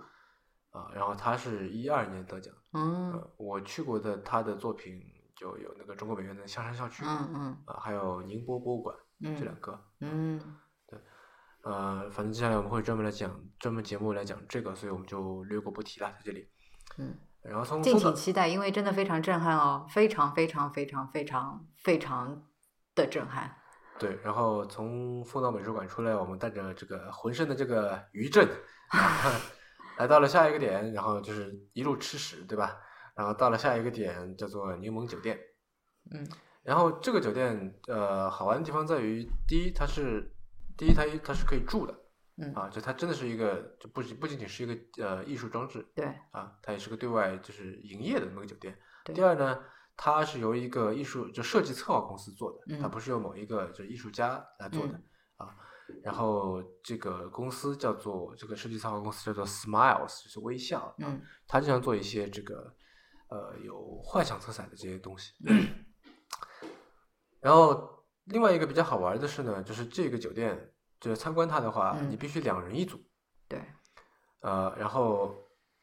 这它有一个这么一个像你可以听导览的那么一个装置，然后这个装置呢上面插着两个耳机，是两个人共用一个收音机，对然后但是这收音机上一拉出来两条耳机线，这样对，就是你在刚刚到达那边的时候，你在那边领那个导览装置，然后他们告诉你，就是 说，如果你是呃两个人一起来呢，那就挺好的，你就可以出发了，去看对了。对如果你只有一个人呢，你必须要留在原地等嗯待有另外一个可能陌生的朋友来是跟你配对，是吧？两个人一对起去看，一个人是不许去看的。是，但嗯它这么做是有原因的，对吧？对因为它里面有很多的这个所谓两个人的互动，对就它会让你什么过鳄鱼池啊，什么两个人脸之间夹一个柠檬在那对，我盘来子我来拍描述啊一下吧，它就是整个装置其实是一个非常微缩的呃酒店。嗯你带上那个导览之后，它里面会有一个非常非常 cheerful、非常欢快的一个女生，告诉你就是你接下来要做些什么事情 啊，我想再补充一下，嗯它这个酒店其实就只租给一个客人。啊。是的，对，就是你你去他们那订的话，就不能订一个房间，就整个把它包下来，它就是个一一栋屋子这样。嗯，你继续说。所以然后你进去的时候的话，第一站它是其实一个开放的一个房间，有点像是比如说那个江南水乡做印染的那些小工坊，对对吧？上面有很多这个竹竿，然后挂着这个长长的蓝印花布，嗯，嗯然后它那个的话是在这个开放的房间上面挂满了长长的明黄色的柠檬黄色的布条，对，因为它就是用那个柠檬那个皮来、嗯来染的色嘛。对对。然后这个女生就会告诉你说，哎，现在你跟你的同伴就要在这里停留一会儿，然后跟这嗯些布条玩一会儿，跳个舞啊什么的，扭动 几下。对，嗯然后他他打的比喻就是，就好像在这个洗衣粉广告里面那样。对，嗯，然后等你们玩耍够了之后，就继续往前走。对，嗯然后往前就到了一个布置的非常非常小清新，呃，散发着柠檬香味的。哎，没有没有，你漏过了那个嗯鳄鱼池、没有，这个是先是那个啊，是吗？啊你对说那个浴缸是吧？对对对对，啊你就到达了一个这个浴室，嗯对吧？这个淋呃也不是那个浴室，然后里面是有一个四角的浴缸，然后对里面撒满了这个柠檬片，是嗯，整个布置非常的小清新，嗯嗯，然后它就是让你在这里逗留片刻，然后想象自己在里面啊泡着这个柠檬浴啊，对吧？对啊、非常开心的样子。嗯，然后等你泡完澡呢，接下来你就要进入一个非常危险的地带了，就是嗯所谓的鳄鱼池。是。当然后然就是呃，我嗯想补充一下，就是它在这这这些地方都会有一个数字，这样，对比如说三四五，然后你就按那个收音机上面的这个相应的数字。对，其实就跟你在博物馆里一样嘛，对对对，嗯嗯然后你就进入到那个鳄鱼池里面了。但是当然了，那个地方呃不是真的有鳄鱼，嗯它就是说在一片这个地上面有几块凸起的石头，然后假嗯装那些是鳄鱼。然后你要做的就是说绕开那些鳄鱼，它会不断不是的你在要从这个鳄鱼背上踩过去，哦不对，能从掉鳄下鱼去背，上踩过去，嗯，嗯然后它会在这个语音里面不断的这个提示你、警告你说啊那个嗯鳄鱼上来了，或者说你要避开那个鳄鱼啊，小心不要掉下去啊，不要被它们吃掉，云云。对对，嗯，然后你就踩着这些鳄鱼背，然后一路就是过去，然后会到达一个展望台。然后关键是就是在这个过程当中，由于是你嗯两个人嘛，对对对，你是耳机都是连在那个收对音对机上的，对所以就不像你一个人可以轻松的就跳对跳对跳对，跳过其去实是有点笨拙的，对就是如果两个人协调不够好的话，很有可能就啊掉下去被鳄鱼吃掉了。对对对，嗯，嗯然后就到达一个展望台。展望台的话，其实是一个像万花筒一样的装置，嗯，嗯，它做成一个微缩型的一个红色的，像灯塔一样的东西，对，像灯塔一样的东西。嗯嗯嗯，然后那上面是呃有一个小小的万花筒，然后你是可以是两个个望远镜，是望望远镜镜吗？对，是望远镜，然后望到的是对面屋顶上面的一个装置，对。哦，然后它里面说你看到了什么，有的人看到金钱，有的人看到什么，但是就是反正它那个望远镜对准的是这个对面屋顶上面另外一个装置，这样。我一直以为它是一个万花筒。哦，no no no，不是的，嗯，啊，然后再到里面就到了一个就是什么，它叫什么，就照相馆，对，柠檬照相馆，啊，然后就是我刚才说的两个人，就是脸贴脸，在在两个脸中间夹一个柠檬，然后它叫 cheeky lemon，这样就是在这里拍个照，拍个自拍这样。对，他就会在这个语音提示里面，就是千方百计的怂恿你说，你们要对摆出非常搞怪的姿势啊，对吧？嗯、然后非常呃，怎么说呢，就是呃，古怪的姿势也好，亲密的姿势也好，就嗯是嗯尽其所能，就是拍一张这个叫做什么 cheeky lemon 的，对，然后自就拍让照让你什么发到社交网络上啊什么什么的。嗯。嗯所以整个就是一个非常非常可爱、充满童真，然后又小清新的，色调也非常的明亮欢快的嗯，这么一个特殊的酒店吧。对，就有一点像是在玩游戏，对吧？嗯游园会一样的感觉。对，啊，呃，然后从这里出来，我们到了另一个房间里面，就另外另外一个这个艺术装置里边，叫做 Storm House。啊、这个其实我印象很深嗯，我也是。啊，因为大概是这样的，就是说又是一个日式的老房间对，啊，然后呢，你进去以后发现这家具里这房间里面什么家具也没有，然后你进去就关上门，席地而坐，然后呢，你会听到电闪雷鸣的声音。你再往外面看呢，就它在它有它应该有个装置吧，嗯，就说那个玻璃外边儿都是就像下雨一样哗哗的往下流水，对，然后它应该是就是这个房子外面又罩了一层，对吧？所以它就你白天进去也是黑乎乎的，对，有点那种就是夏天下雷雨的晚上四五六点钟这种感觉，就灰天灰突的然变黑的那种。对，然后但是还有一点点小的天嗯光嘛，对吧？然后你会看到外面这个玻璃上面雨，这个雨水是哗哗的倾盆而下，这样，嗯，然后这个屋子外面还有这个红色的灯笼，就明明灭灭的。对对对。嗯然后还会有这种就闪电呀、雷嗯鸣啊，打雷的时候整个屋子都在震，这种感觉。对对对，然后这个屋子里边榻榻米上面还会放着几个那个铁皮桶，对，是这因样为房子这很漏老，水在嘛漏水，然嗯后就拿那个水桶在接。对，然后有个电风扇在那边呼呼的嗯吹着，这样就是很明显是夏天台风这种感觉。嗯，对，然后呃，虽然就是我知道这些都是模拟的，嗯但是我依然在里面就感觉到这个恐惧，啊、感觉到这个就怎么说呢，有一点点害怕吧，至少、嗯就是它勾起了我小时候很多的这种回忆。嗯这样就是一打雷，然后整个整个窗户是滋那种在嗯震的这种感觉。嗯，对吧特别逼真，我觉得就如果说从一开始他把你眼睛蒙上耳朵捂住，直嗯接带到这个房间里面，然后再把你这个呃怎么说这个塞尔多的门眼睛的东西拿走的话，你可能真的以为这个地方现在突然下暴雨了，嗯，嗯就真的有那么逼真。对，呃，就我觉得这个就是最真实的 VR 体 验，对吧？就是你想嗯有听觉感，就是触觉，嗯，各方面的这个感官都有。是，就是把你活生生的拉到了一个就是台风到来的这么一个傍晚，这种感觉。对啊，就海岛上的一个小破房子里面，对，然后就就大家进去以后，没有一个人说话，这样嗯都静静的坐在那里。嗯这样，然后就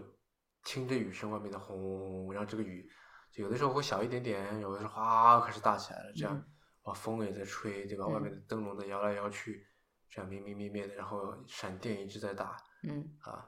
然后就这个房子里面就是到时候会滴下一点水啊什么嗯的，嗯这样啊，嗯有一点这种孤立无援，然后害怕的感觉。嗯啊，所以我觉得，嗯，就像你刚刚说的，这是一个你觉得是一个非常好的这个 VR 的装置，嗯我觉得对于那些呃，也许没有经历过台风，本身居住的地方没有台风光顾的这些人来说，就是他们可以深切的体会到说，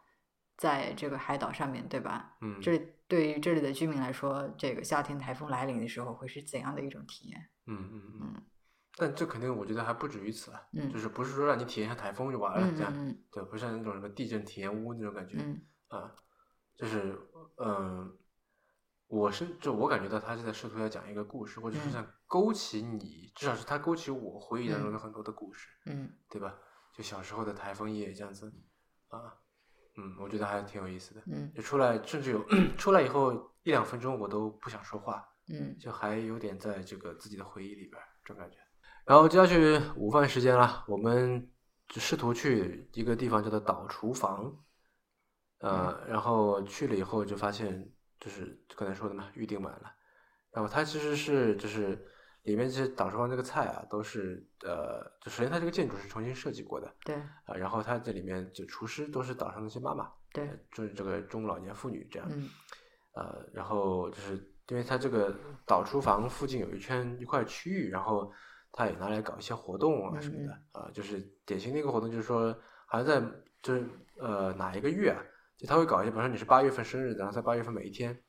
就是那一天所有八月份生日的人都会就是收到一个小礼物啊什么的，你可以跟他们像一起庆生一样的对集对体对庆生一样一起去这个唱歌跳舞啊什么的、这样子啊，嗯、你还有什么想讲的吗？关于岛厨房？嗯，岛厨房没有特别要讲的，就是那个嗯建筑本身挺有意思的，就是它分为里面跟外面两层。对，里面的话其实是一个相对封闭的这个就是传统合适的房间，对吧？嗯嗯他嗯们就是作为现在作为餐厅使用，然后外边的话其实是一个半开放式的空间，然后它的屋檐特别长，一路延伸出来。这样，嗯对它的屋檐的话就差不多这个倾斜度非常非常的低，嗯，就是很平缓的一个对呃坡度，然后延伸的就是非常非常广，嗯嗯，所以它外面的话，外面一层基本上就是一个半开放式的空间。现在的嗯话，基本上是作为给供游客或者说是岛民休息或者说是吃饭的这么一个地方。嗯嗯，就是在那个非常非常矮的这个屋檐下面的话，其实放着好多那个典型的那个日式的这种矮桌，嗯，然后你就可以在那上面就是你脱了休鞋息可以啊上去。对对，你拖着鞋可以在上面休息嗯跟吃饭，因为它是半开放式的，所以其实跟你在户外的话是一样的，只不过上面多了一个呃，怎么说，一个遮蔽的东西，一个遮对，蔽的对屋对顶。对，嗯呃，然后接下来我们就就呃到了一个就骑着自行车是吧，然后跑到了一个叫假山的地区，对扣我对这啊个接下来的这个地方印象特别的深刻因。为你摔跤了，因为你摔到田里去了，因为你摔到稻田里去了， 在一片大马路上骑着，然后哐当一下就骑着车连车带人摔到大马路去了，啊，摔到田里去了，我都不知道为什么。没有那个那个路其实不是很好骑到嘛，很窄，然后上面也有这个嗯没有不一点都不平整，嗯，好吧，血的教训。嗯，还好，没什么没什么大事啊，还好还好。但是还是很值得的，哪怕摔了这么一跤，啊，对，因为看到那个装置，嗯，我觉得特别有意思，然后在假山其实有不少装置啊，然后就有远的有近的什么什么。然后呃，我们着重想讲的是一个叫做《遥远的记忆》嗯啊，是呃作者是盐田千春。嗯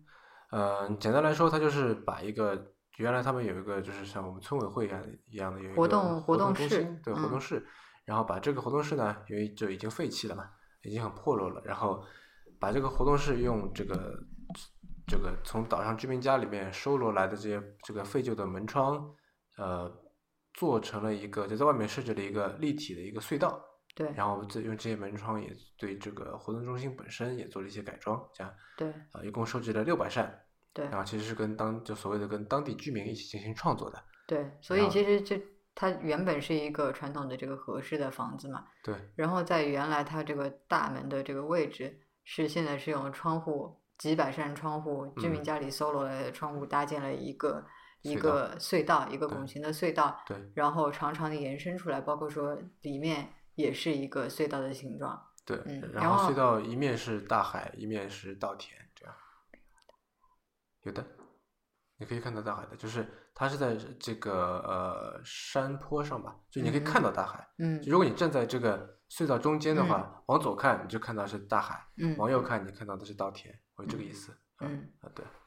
然后这个呃，其实表现出来一个特别有意思的地方是，呃，这整个艺术集呃艺术季，嗯、怎么说呢，在很多地方都充分的带动了这个岛民。嗯，就一方面就就像我们刚才说的，在那个小食铺也好，或者说在嗯那个 shuttle bus 上也好，让这些岛民来作为工作人员，对吧？嗯？嗯嗯，就是为这个游客提供一些简单的服务。嗯还有包括说这个导厨房里面的这个妈妈来做嗯料理啊，等对等等。然后另外一方面的话，这些艺术装置其实并不是说好像跟当地的这个岛民，因为通常艺术给我们的感觉是比较比较不接地气、比较遥远的嘛。嗯但是其实这个艺术季当中的作品，对于当地岛民来说，其实并不是跟他们生活毫不相干的，就是对完全独立于他们的一种东西。也让他所们以参与到了这个创作过程当中。其实，对对对，嗯其实表现在很多方面，就像我们刚刚讲到的那个小豆岛海港边上的这个太阳的馈赠馈赠那个橄榄枝花环，对吧？嗯对上面刻的这些画，其实就是当地小孩子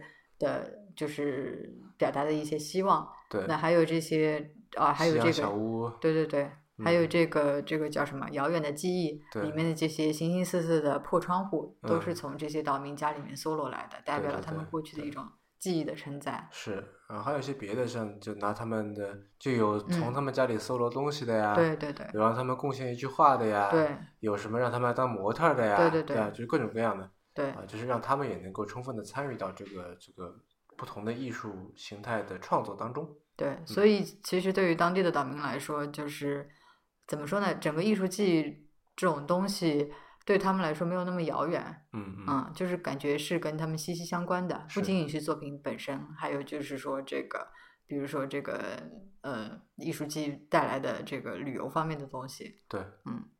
然后由于其实这个呃有很多地方都是不让拍照、不让摄影对的嘛，然后呃关于这些艺术品的这个影像资料其实不多，嗯然后就那个，我还是在说，大家可以看看那个 NHK，呃，有有极高游离子的那个那个那个视频啊，那里面就出现了这个遥远的回忆，啊嗯，遥远的记忆这，个、遥远的记忆这个这个展品，这样，嗯它里面采访了一些人，就大家可以可以看一看，啊嗯包括里面还有对林顺龙的一些采访，啊对吧？嗯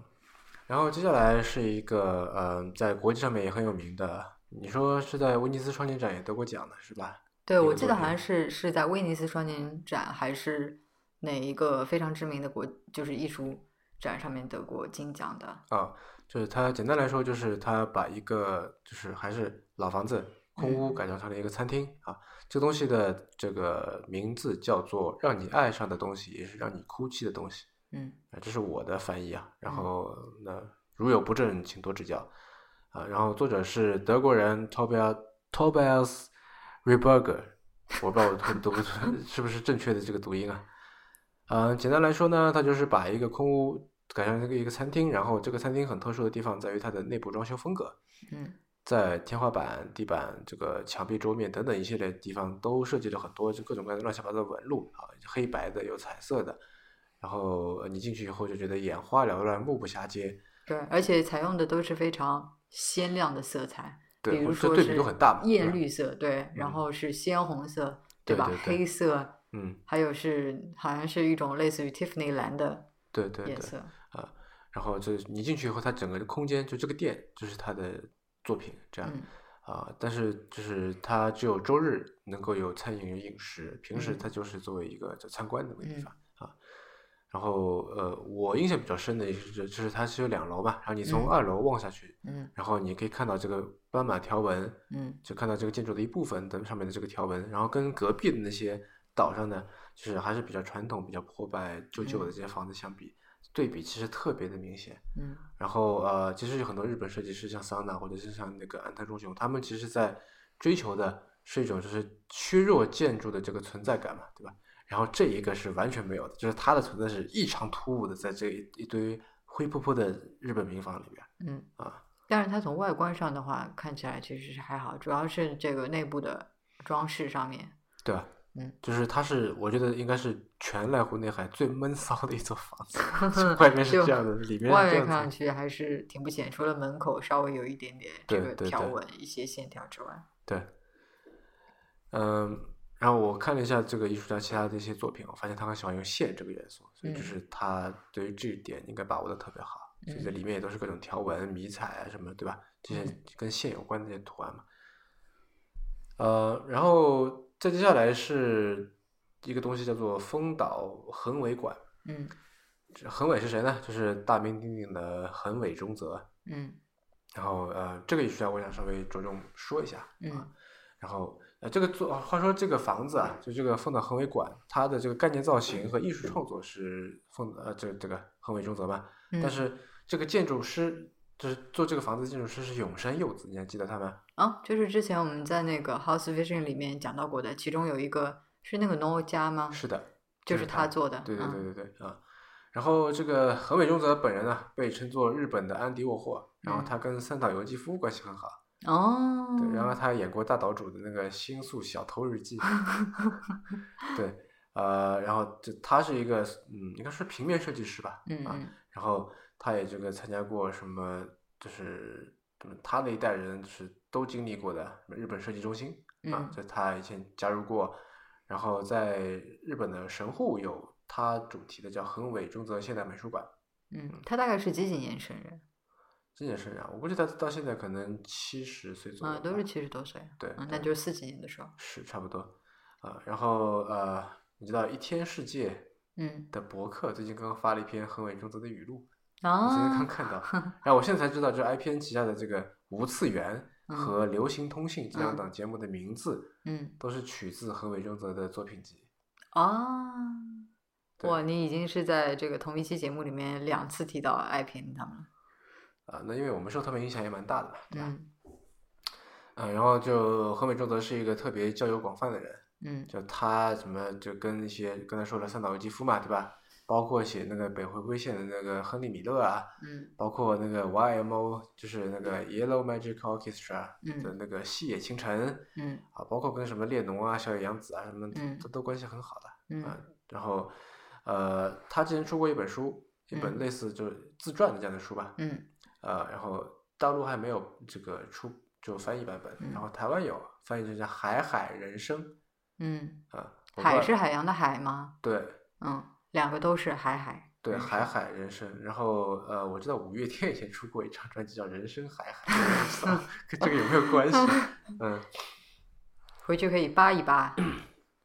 对。然后呃，这个横尾中则其实是个特别有意思的人，嗯就他他跟另外一个诗人叫四三四山修斯嗯，这个人关系很好。嗯，他然后呢好像跟谁关系都很好。对，就是因为他是，我觉得因为他是个很有趣的人嗯啊。然后在这个他的这个自传里面有一小段这样，呃，就是我可以稍微这个跳跳着读一读啊，就说呃，他说这一阵子我几乎天天和四三修斯修斯见面，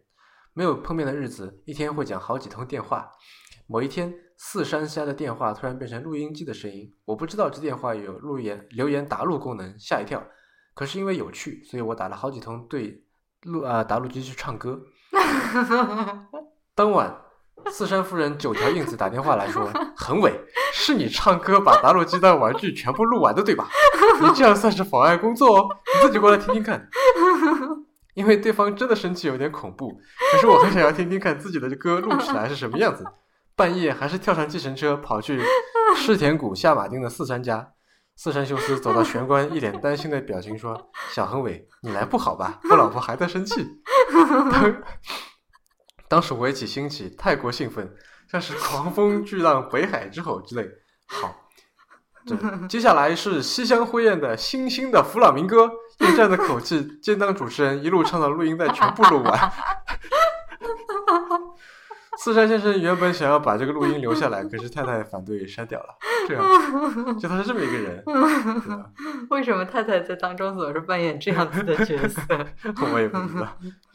嗯，然后呢，说回这个这个横尾馆啊，然后就嗯这个他人是真的嗯好好玩。对啊，然后他是跟对这个旧民居进行改建的，嗯然后就有这个这个好几个房子组成嘛，然嗯后在这个呃屋子里面有十一件他的平面作品，然后就另外还有他的一个庭院，对吧？ 嗯然后这个庭啊、然后还有一个高塔，这个塔里边就是贴着一万多张各地寄来的这个就全世界各地寄来的瀑布明信片，嗯，这样，呃，然后就是它的这个天花板是镜子，然后这个地板是镜子，所以这两边镜子嘛，就造成了一个无限高的一个空间这样子嗯，啊、然后这个手法其实呃也不新了，对吧？对，呃很多艺术家都用到过这个就镜子的手法对对来对表对现这种对无限高或者说是无穷远的这种是是状态。是，嗯草间弥生不是也用过吗？对，当时我记得是在就是就是那个相亲角那个公园里那个叫什么上海当代艺术博物馆还是什么嗯嗯嗯，当代美术馆里面嗯做过一个草间弥生的这个展展览，专门的展览。对，嗯，然后其中有一个装置就是采用了类似的这个理念。是是。嗯呃那草间弥生用的多了，包括它嗯就是也也有就是在四周全部都是镜子的，对吧？上下都是一下下下面是水，上面是对对镜子对什么的啊。呃，然后它那个庭院，我觉得还蛮值得说的。就是一般日式庭院不是都是比较素朴的嘛，对，然后它那个是彻底反其道而行之，颜色异常的鲜艳，就是它大里面红色，对，然后呃大红色的那金个色石头，对吧？嗯然后它有乌龟和仙鹤那个雕塑，然后是亮金色的，然后它那个池底是蓝色，就亮蓝色，然后拼贴马赛克嗯，啊，然后就整个是就是简直就所谓的什么辣眼睛这种感觉，对，然特后别的特别的鲜艳，然后里面这个还养了，我记得是一群锦鲤嘛。对，五彩斑斓的嗯锦鲤嘛，对就是简直是颜色，简直怎么说呢？那个颜色简直是在你眼前，只是在在飞舞晃动这种感觉。嗯，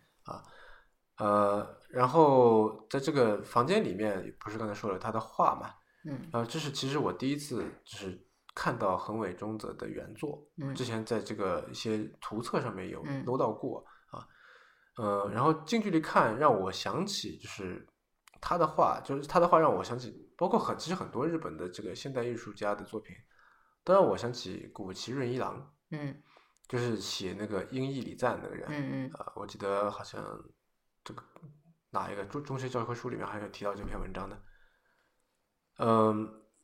就是古崎润一郎他写过一些小说，比方说像这个《春情抄》或者这个《吃人之爱》，你听说过这些吗？没有，我没看过。包括你刚才说什么课本里面有阴影礼赞，啊我也我没有看到课本里有过，或嗯者我可能我嗯不是记得了。延伸阅读吧，啊。嗯，然后那那最近有一个日剧叫《贤者之爱》，你看过没？没有。好吧，就他《贤者之爱》就是这个吃人，就以吃人之爱嗯为灵感改编的，嗯嗯里面有中山美穗，嗯，你知道中山美穗吗？中山美穗、嗯叫中山美什么的人实在太多了，我有点搞不清楚。嗯好吧，那他就是岩井俊二那个《情书》的电影里面的渡边博子，哦，就是他嗯啊、呃然后再八卦一下是呃，中山美穗的男朋友叫涩谷庆一郎，这是谁？这是我们刚刚看的那个最初的回忆，就是嗯讲山本博司那个纪录片嗯，的音乐，就是涩谷庆一郎做的。好吧，这么边缘的八卦都被你扒出来了，真的是啊。啊、然后为什么我说到这个古崎润一郎呢？因为古崎润一郎的小说里面，我刚才提到这个《春青超》，以或者说这个《吃人在》等等，它里面都有很多就是关于肉体的迷恋，嗯，对于生命的决绝，然后嗯对于这种什么虐恋、虐待、扭嗯曲这种快感的追求，嗯对吧？然后还有一点就是很明显的，就是对于这个呃鲜活保存的肉体嗯跟怎么说呢，死带来的永恒，嗯之间的这种矛盾处理。就《春情抄》基本上就是一个，你可以看成是一个 S.M 小说，嗯里面就是一个一个佣人对一个小姐小姐的各种迷恋，小姐各种虐他，他各种被虐，虽然被虐但心里很爽，嗯，这样。然后这个小姐有一天被毁容了，然后她就呃自毁双目，嗯说。就虽然你毁容了，但我依嗯然爱你。为什么呢？因为我我也脑子里记得永远都是你那漂亮的样子，这样嗯子，就是这么一个故事。嗯，那很多日本文学家笔下写的故事，不都是关于虐恋啊，或者是对，但是就是我觉得古希润一郎，因为他第一年代比较早，嗯然后第二他写的比较多嗯啊、然后他而且的确他就是身体力行就是这么嗯干的啊啊、就是他在这个人经历上面嗯也有很多这方面的因素啊、嗯，我就不展开讲了。但是就嗯是他的确是怎么说，这种审美的一个一个活生生的代表这嗯样。嗯，嗯然后就是在横尾中则的画作里面，嗯我就看到很多类似这种的痕迹，就包括那幅那个春宫图，对吧？嗯嗯包括很多就是对于肉体的扭曲，嗯然后对于这个就是怎么说呢，这个五官的扭曲、嗯嗯肢体的扭曲等等嗯呃啊，对于这个死的，对于死和性这两点放在一起来讨论，在一起来呈现这种感嗯觉、嗯啊，尤其是画作这块儿，就那嗯个瀑布明信片组成的高塔，我倒没有这种感觉，但是他那是那十一幅画很多都是有这个感觉的。嗯嗯，那对于这个横尾中则就说到这里啊。嗯 然后呃，接下来我想最后就今天最后说的一个展品叫做，哎，这个叫怎怎么读啊？Domnafri，中文名应该叫什么呢？嗯，大家就记成叫 Domnafri 好了。你这个 笑什么？好吧，就记了，感觉记了一个 nonsense 一样的。呃，简单来说呢，就这个我们差点错过，但是还好没有错过，对吧？就骑着车去往这个港口方向转，我就赶过去，为了赶那班船嘛。嗯 然后时间其实很紧了，对，然后看到那个地方，呃，路过那个展，嗯，然后就觉得准备去看一下，对觉得说那顺便一看吧。对然后呢，顺便一看发现就没法顺便一看，因为他到那个地方已经把车停了，然后你还得换专门的套鞋，那对种，就高帮套鞋、雨鞋啊才能上去。然后呢，这东西是在山上的，然后我其实一直一直走一直在吐槽，我就说，哎呀，为什么那么麻烦？干嘛还要换鞋？吧？对为什么你弄一个做一个作品还非得让人爬山呢？是吧？对，因为当时对于我们来说，就是其实非常的新奇，因为就是快要赶不上那班船了。然后嗯如果赶不上船的话，就就就相当于我们需要真的是要露宿街头了。嗯，嗯，因为真的没有办法再回到那个我们住的那个岛上去。对，而且是那天就已经骑了一天的车了嘛，就是嗯已经感觉双腿被掏空 这种感觉。对， 然后所在那以个我们就反正跌跌撞撞的爬上了，爬到这个小山包上面。对，然后为什么就他让你穿套鞋是有原因的，因为路上特别泥泞，对，你穿一般的鞋的话，这鞋就毁了。这样，对，呃，但是呢，一旦看到这个作品，就觉得一切都值了，嗯，是吧？你有同样的感觉吗？对，呃，简单来说呢，它就是就在山的中央有这么一个小池塘，也说池塘小池塘也不小，像是池塘，也像是湖泊，也像是沼泽一样的东西，对，就因为是它没有呃水面露出来，对吧？，对。就表面就是一层这个青苔或者对浮对对萍这样的，对对对，然后非常平静的这个算是水面吧，嗯，然这后个池在塘周正围都中是竹央，林，对，嗯周围都是这个竹林，嗯非常非常的幽静，嗯，然后有一阵阵的山风，然后在这个水面的正中央矗立着一座非常高大的，质地像是汉白玉一样的，就还微微透着蓝光的这嗯么一尊，算是算是石碑吧，呃，有点就是像一块玉，圆非常圆润的，对像是人的一个什么大拇指，对，对，大拇指这个形大状，拇指形状的一嗯块、一块碑吧，对嗯，就伫立在那边。对，在这个水池中间，对，嗯，然后这个东西呢，它是跟一个叫做神冈宇宙基本粒子研究设施嗯啊这么一个这个研研究机构嗯这个的这个探测器所相连的。嗯，然后它里面其实是有灯泡会发光的，但是在对什么时候会发光呢？只有在遇到超新星爆发，也就是恒星死亡的时候，这个东西会发光。所以嗯就是一般要不是运气特别好，你是看不是到它看不发到光的。嗯，我看到过它发光的照片。我也是只看到过照片。嗯如果有谁看到它发光的话，那真的是特别特别幸运。对，呃，然后就整体就我觉得它带有，它让我想起什么，你知道吗？让我嗯想起安藤忠雄的，像我们等一下会才会讲安藤忠雄啊，就安藤忠雄的那个水之教堂，嗯就是水教堂是在水中央树立了一个十嗯字，嗯叫十字架，嗯然后就真正是十字架周围的这个空隙，嗯让这个十字架充满神性。嗯让我觉得它就也就是说，就是宛在水中央这种感觉，嗯让这整个杯，因为它整个杯也是就很圣洁的这种感觉嘛，对吧？嗯旁边都是就是呃，就是浮萍都是绿绿的，就它有一个雪白雪白的一个杯在中间，嗯然后很圣洁的感觉，周围又是空旷的，这样嗯，然后又有这样的这个含义在这里，对吧？有嗯超新星爆发才会才会才会闪光的，嗯啊，你顿时就觉得说这个杯把你跟遥远宇宙的另外一头给就给连连接起起来来了对，然后其实还挺震撼的。嗯，要不是时间来不及，就我还挺想在那里多停留一会儿的。对，嗯，所以我们在风岛上的看的最后一个装置就是这个对。然后后来就这个呃一路一路拉稀，对 吧？一路下坡就回到了这个港口嗯啊、呃然后呃匆匆忙忙的赶上了船，还好赶上了，差点就没赶上，嗯是吧？对，所以我们第二天在风岛的这个行程也差不多就到此结束了。对，然后有几点想说吧，就是租这自行车，记得如果能租到的话，一定要租电动的，我觉得能省不少时间。我们这次好多都实在骑不动，都是靠推的，啊啊，呃，然后这个让我看看，嗯，除此之外啊，还有一点我特别想说的就是横尾馆的这个厕所，丰岛横尾馆这个厕所一定要去一下，啊，特别有意思。它这个门上还写着说横尾式厕所这样，对，然后你就算不想上也要进去进去看一眼这样，嗯，啊，然后嗯，那就这次先这样吧，就是先作为我们的这个个特殊节目的上集啊，对，然后我们先预告一下吧。嗯，我们总共这个系列会做四期节目，对然后今天这个是第一期，是濑户内艺术是有关濑户内艺术季的介绍，还有我们的这个旅程当中看到一些展品的这个介绍的上篇。对嗯，下次会播出下篇。对，嗯，然后第三集和第四集呢，就是分别讲这个，就这次看到的美术馆建筑，嗯，嗯，这样子，好，好吧那，今天我们就差不多先说到这边。嗯嗯，好的，啊，那么您刚刚收听的是迟早更新的第二十五期，这是一档以科技创新、生活方式和未来商业为主要话题的播客节目，也是风险基金 Once Ventures 内部关于热情、趣味和好奇心的音频记录。我们鼓励您给我们任何问题、意见或者反馈。啊，我们的新浪微博 ID 是迟早更新 FM，电子邮箱是 embrace at weareones.com，啊，拼法是 e m b r a c e at w e a r e o n e s 点 c o m。迟早更新网站的网址就是邮箱的后缀，您可以在页面右上角找到页面链接，您可以在官网上找到我们为每一期节目准备的详细的延伸阅读，也就是 notes 啊，希望您善加利用，多去看一看，呃，其实是对于这个我们节目的很很好的一个补充。呃，那么您可以在 iOS 内建的播客 App 或者各大播客平台搜索“迟早更新”进行订阅收听。